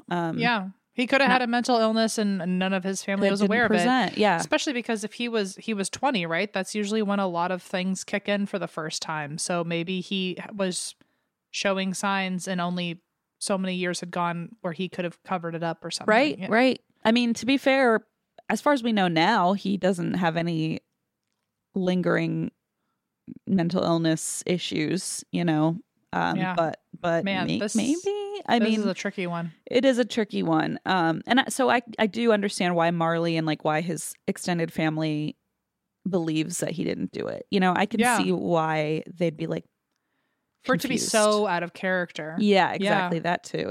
It's unsettling almost. Yeah. All right. So despite the obvious suspicion, his family is adamantly defending him. They said they knew him really well. They couldn't comprehend. And Martin's family, like his dad's side of the family, was a little more apprehensive about this. They were like not sure whether they were adamantly defending him or not, but they did offer to foot his defense bill. So they did pay for his defense lawyer. So on June 13, 2016, which is a year and a half after the attack, Henry's lawyers heard from police that Henry's arrest was inevitable, and they advised him to turn himself in, so he did. He was charged with 3 counts of homicide, 1 count of attempted homicide, and 1 count of obstruction of justice, and the bail was set at a little under $7,000 US. That's it? That does not make sense at all. $7,000? Well, Is there a reason you're going to say? Or no. Wait, so he's white, I guess? I don't know. Isn't that also like you actually take you only have to pay a percentage of that or something? There's something like that. Yeah. It's like you don't even have to pay the full amount in cash up front or something. There's like all sorts. I mean, I don't know if that's in South Africa, but I do. Yeah. There is some caveat. So then 7,000 could only be like 700. Like, well, so they did pay the 7,000. His family could very easily afford that. Again, they were pretty wealthy. And so they paid the $7,000 and he was free to live at home while he awaited trial, even though he's being accused of 3 murders. So I mean, I personally think it's fucked up, but I also get so worried that like my American brain has been warped to think that like, I mean, I personally think it should have been so much more, but I also wonder like, I don't know. I guess in my mind, I feel like it should be like at least $500,000 or something. Well, I think that's what it usually is. And I mean, again, maybe we just don't know South African, the justice system. Yeah. I don't know. But, I think what's frustrating about it is that you see people charged with marijuana possession. It's like 25,000. And then it's like, oh, you murdered your entire family. That's what I'm saying. I feel like I'm just used to these things being completely unfair. Yes. Yeah. Especially, so, I mean, like you said, he's a rich white guy. So yeah. I feel like you wanted a higher reaction out of me, but I kind of just, I'm so, the world is so on fire that nothing surprises me. I'm just like, well, it's fair. Yeah. If you were watching this episode on like Law and Order, if you're watching the story on an episode, it would be an out of control amount of money, and I would think that was deserved based on how prime of a suspect he seems. Right. But yeah, I just don't know what their legal system looks like, and also I'm just not surprised anymore that rich white men get the way that they want. No, so. And speaking of at some point before trial, he was arrested for possessing weed, but was released on even lesser bail for that because they just didn't. Yeah, they probably gave him a hug and said, have a good day. So the actual court battle, which was very bitter and intense, began on April 4th, 2017, where prosecution called into question Henry's story from that terrible night, his version of events. They are now poking the holes. So this is where we get into more of the details. First of all, there was no sign of forced entry into the house, and I'll have you recall the description of the security at this place. Like, right. Security gated, guards, CCTV, locks, cameras, everything. It's like highest security. And so the fact that there was no sign of a break-in was very strange. There was no broken windows, no doors that had been tampered with, nothing. Not only that, but state security guards confirmed there was no suspicious activity the night of the attack, and they were working that night. They didn't witness anything. CCTV recorded nothing. The electric fences surrounding the estate had not been breached, according to motion sensors. It was like as if a ghost had gotten in and out without even... And on their way out, you'd think if they were fleeing, that at least it would be caught on camera. There'd at least be one bloody footstep. Anything. And also, a witness. Anything. And, I mean, if it only happened to their house, that would mean that this person must have a vendetta against that family or a reason. Or exactly. Unless in this story it was just a random person who just grabbed the quickest house he could find in the neighborhood and just decided to kill people for no reason. And, like, why would you pick one that had such a high security system if you were just randomly killing people? Like, wouldn't you go somewhere where there was not a security guard and a camera? Right. And the attackers... You literally just pointed this out, would have had to run through pools of blood while they fled.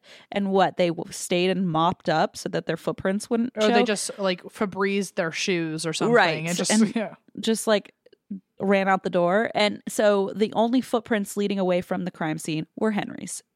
The only footprints. So, hello. There was absolutely no evidence that anyone else was in the house. And he said there were multiple voices. So you'd think somebody would have left a mark. Yeah. Anything. Nope. There's no sign of anybody else. Next, perhaps even more baffling, nothing was stolen. So again, you're getting on that point too of like, why would they have picked this random family unless they had some vendetta? Yeah. Maybe to rob them? But nothing was stolen. There was a laptop right by the front door just sitting on a table. Still there when police arrived. Not taken. There was jewelry, TVs, appliances, even the luxury cars in the garage that the attackers could have grabbed the keys and like driven out. Nothing. It was all left in the exact spots. It's as if someone showed up with the sole intent of brutally axe murdering an entire family. Yeah. And also... So he threw the axe into the wall, which means the axe is still in play, right? Do we have fingerprints on this axe? We will get to the axe for sure. That is definitely coming up. I don't necessarily know about fingerprints, but there is more proof, more evidence against Henry. I would just think like bloody hands would be on this axe, right? And like you could get DNA off that. Fingerprints? I think, I mean, I assume he did say he threw it down the stairs. So I guess maybe. I don't know. Either. I don't know. I was just wondering if it's already, that'd be the murder weapon is exactly what I'd be researching first and doing all my stuff on. Oh yeah, we'll get to that for sure. So the next problem, remember when Henry was like unconscious for hours? Yeah, so it's so weird because while he was unconscious for hours, he happened to call his girlfriend somehow. And it's like, how did that happen? I don't know. Ring, ding, ding. I said it earlier. I was like, was he on his phone? And then in my mind, I was like, well, he wouldn't do that because we can just trace anything. Well, they could see any activity on your phone. Well, that's exactly right. They could. And he didn't even care or realize. He called his girlfriend, 16-year-old Bianca Vander Westhusen, at 4:22 a.m., but got no answer. Let's ignore that she's 16 and he's 20. Okay. Let's ignore that.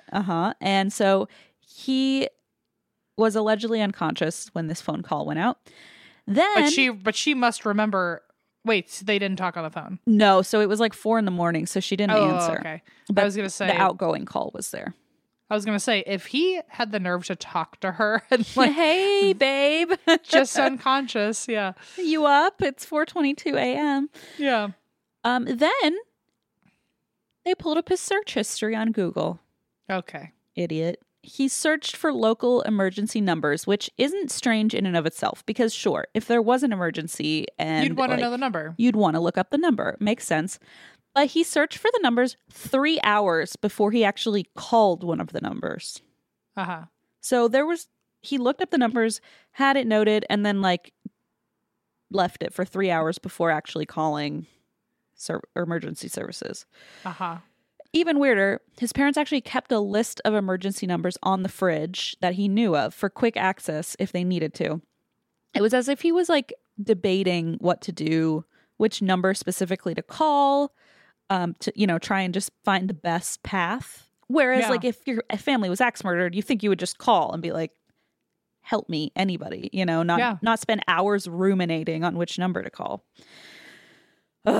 So anyway, he was basically considering his options instead of immediately making a call, which is also weird because remember there were these security guards 24/7. He could have literally run out the front door and flagged a security guard. It's true. At the entrance of this estate. He didn't even need to call anyone. He could have run to a neighbor, but nothing. For hours, he did nothing. He Googled emergency numbers. He called his girlfriend. And then he smoked several cigarettes. Okay. So he's not unconscious. We know that because there were several cigarette butts. So this guy is he's not calling. He's smoking cigarettes. He says he did this to try to calm down. And to an extent, I'm sure, if you're in shock because your whole family has been murdered, I can see grabbing a cigarette and making the call, I guess. But he knew his sister was still alive. Yeah. And he's still let me calm down and have 3 cigarettes before I make the phone call. Yeah. It just does not add up to me. I would argue he probably had to smoke a bunch of cigarettes to calm down before he made the call. Yes. That's a great point. If you were guilty and you knew you were about to, because I have wondered about this in probably an odd amount of times, but if you're the in-between period, if I were to commit a massive crime that was obviously going to get found out, the time in between that happening and people finding out, the amount of anxiety that I would be dealing with of I better just rip it off like a bandit. There's no going back. You gotta play your cards right. You're in this weird gray space of nobody knows what I've done, but there's also no going back. It's almost like this is your last chance. Yeah. To try and set things up for yourself. And so I would imagine he had to have a lot of cigarettes to make sure he felt like he got his story straight. Had a lot of cigarettes. He Googled every emergency number he could find. He called his girlfriend. He literally, and then he was like, oh, I know. I'll tell them I passed out for 3 hours. When right. He obviously didn't. He didn't think it through. He needed another cigarette, I think. He needed another cigarette. Just one more would have fixed it. Yeah. So he smoked several cigarettes, trying to calm down, allegedly. But again, on the emergency call, he says his sister is still moving. So who stands there and smokes several cigarettes while his sister is bleeding to death? Well, maybe the person who did it and wants her to die. Just a theory. And again, if he had been unconscious, I mean, now we're just hammering it home, but how had he searched on Google for emergency numbers? Doesn't add up. He's lying. So doctors questioned Henry's blacking out story. And unlike in the movies, most concussions don't cause unconsciousness. And if they do, it's usually only a minute or two, not 3 or 4 hours, as he claimed. And to be unconscious for as long as he was, he would likely have had a severe brain injury. But when he was treated after the attack, he actually had 0 signs of any brain trauma, any head trauma at all. He had to have known they were going to check, right? Not a scratch. You'd think so. But you'd think they'd be like, oh, maybe was he just hope? Was his plan just going on the miracle route and just being like, what? I'm fine. That's not what any of us must be, because he didn't want to hit himself in the head, I guess. So he was like, oh, I'll just fake it. Yeah. So not only that, but the fact that he made a phone call, Googled emergency numbers, along with his behavior at the scene, indicated he was aware and awake this whole time. So this blackout thing seems like bullshit. And like I said, he did have epilepsy.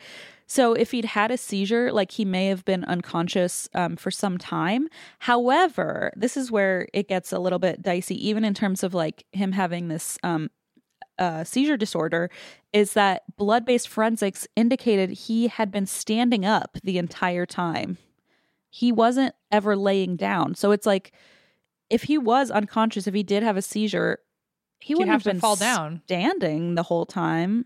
Yeah. And so there's no evidence at all that he was horizontal or had like even slumped down or anything like that. He was standing the whole time.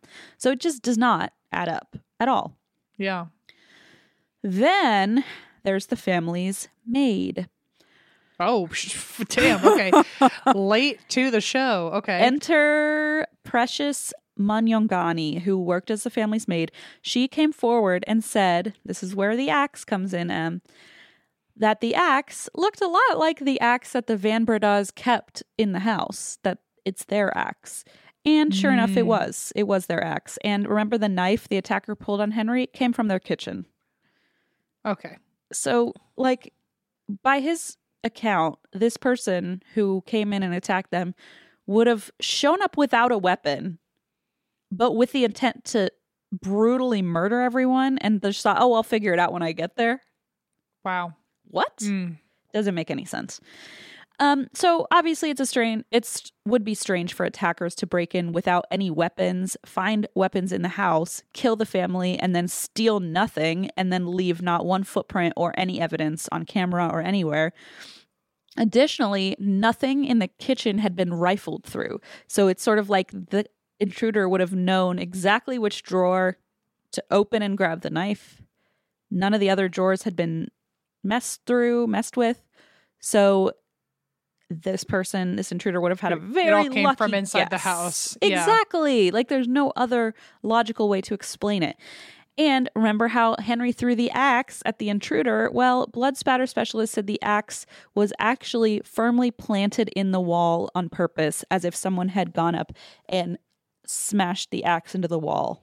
Oh, shit. So basically, he didn't throw it from a distance. He whacked that in. He just whacked it and then said, oh, yeah, I threw that down there. And they said, no, that clearly someone stood next to the wall and smashed it into the wall. I feel like now with a bunch of people who work at axe throwing places, they'd be like, that is not possible. Like, yeah, they'd know the distance. That's like a new forensic field, you know? Yeah. And so it was suspected that Henry did this to create this narrative, this scene that fit his narrative, that he threw the axe down the stairs. So Henry's defense pointed out that Marley's blood DNA was not found on Henry, although the rest of the family's blood was, which called into question another person. And this person was Marley's own boyfriend, James. So now they're throwing another suspect into the ring. Marley was allegedly in a relationship her family did not approve of, and so they went and got the text logs, and here's one of the texts that she had once sent her boyfriend. They are being assholes. Can they fuck off forever? Please, can't you just come and live with me? And the boyfriend replied, right now I feel like I want to murder the people that are around you at the moment, and I am inches away from losing it with them and breaking down completely. Whoa. So they're teenagers. It's a bad look. Yeah. But like, James testified that this was an emotional text exchange over a fight that Marley had with her parents. Mm-hmm. And Marley had even stayed with James and his family for several days after her hospitalization.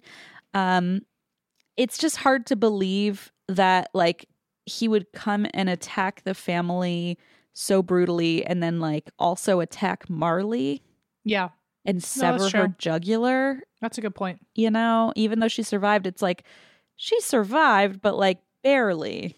Right. Barely. Yeah. Like she was clearly like, I don't think if you really loved her and wanted her out of that house and you wanted her all to yourself, you would get her jugular. That's not the way to do it. Yeah, yeah. Exactly. Exactly.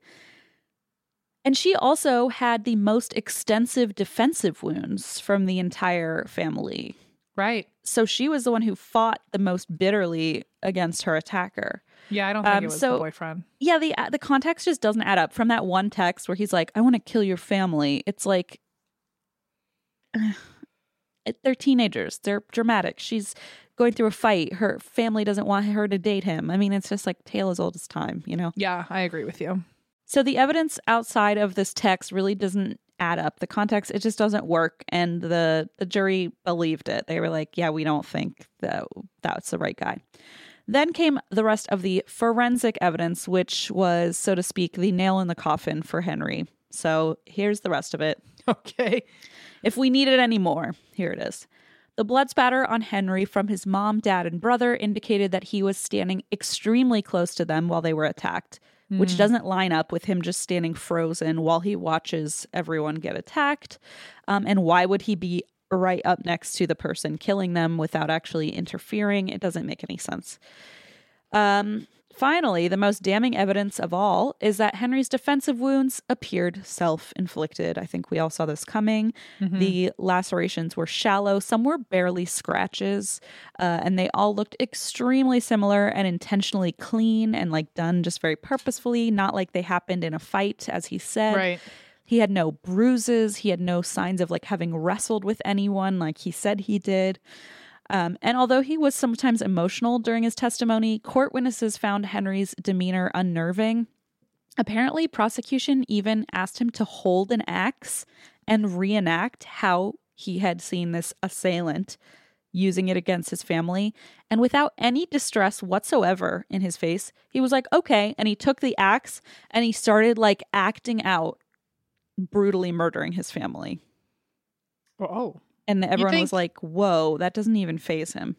Yeah, this should traumatize you. You should not want to do this. You'd think you'd at least be uncomfortable acting out your family's murder that you witnessed. I feel like it just wasn't like thought through. Like, I feel like if you wanted to like at least have some of that not found, like he should have washed his face or something before while he was waiting for the ambulance to get there. And then he could have played like the, oh, I didn't know to keep it on for evidence. Like, right, he could have, right.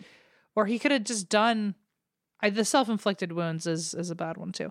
I just feel like there are certain things that he could have at least thought through of like, oh, I should act like this is really hard for me to do instead of like, yeah, like it makes things you that, wonder like, if he just didn't know or didn't care or like why he was so blasé about it. It's freaky. It's weird. So witnesses at this point were stunned because they're literally just watching this kid act out his parents' murder with an axe in court. So finally, after 67 court days and over a year since its start, the trial concludes and the judge finds Henry guilty on all counts. So on June 7th, 2018, I think I even mentioned a jury, and I think I was incorrect on that. There was not a jury. It was like witnesses in the trial. Yeah, it says the court, not the jury. So I was mistaken about that. So the judge finds him guilty on all counts, and on June 7th, 2018, the now 25-year-old Henry was sentenced to 3 life sentences, 1 for each death, plus 15 years for Marley's attempted homicide and 1 year for obstruction of justice. So as the judge read Henry's sentence, Henry looked intense, but yet still cold and unemotional. Just kind of like he's trying to just... hear what's coming. Like he just heard that he's going to be in prison for the rest of his life. Just looks pretty cold and unfazed. He later appealed, but it was dismissed. And to this day, he and some others in his life, including his current girlfriend and his aunt, still maintain his innocence. They actually interviewed his girlfriend and his aunt on 60 Minutes Australia, and they genuinely think he had nothing to do with it. Okay. And sorry, I know that was really delayed, but I was just like... That's exactly how I felt.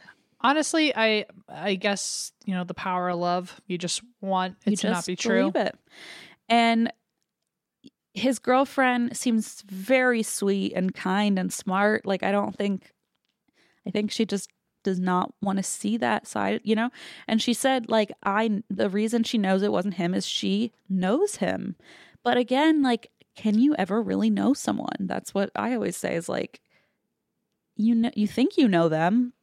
Maybe you don't. I have, I feel like we've both probably thought about that a million times, but I really do think if you were all of a sudden accused of something like that, I think despite like clear evidence, I would still be in incredible denial about it. So. Yeah. But to be fair, this girlfriend he met after the murders. Do you know what I mean? It's not like she knew him. She came in with fresh eyes.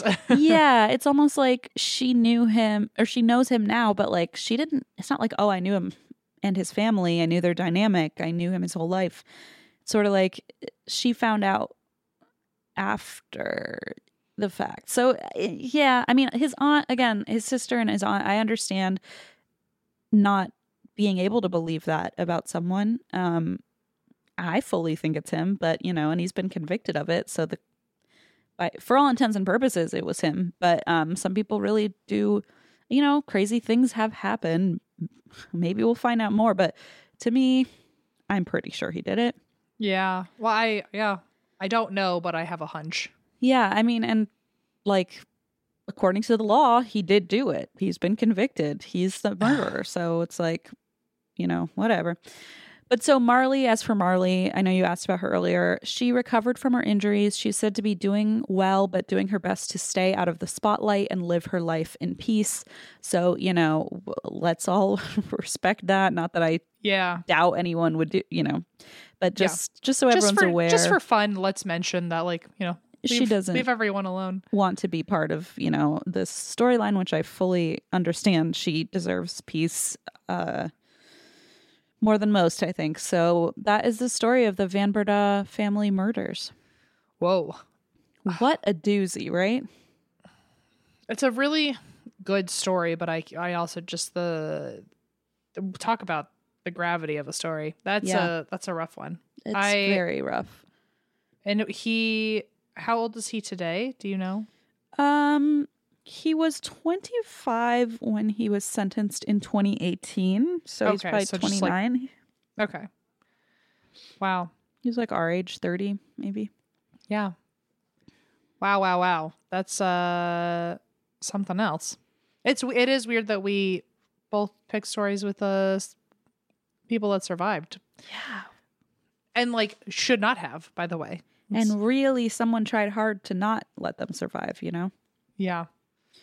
Boy, well, I guess we got to do an after chat now. We do have to do an after chat for Patreon.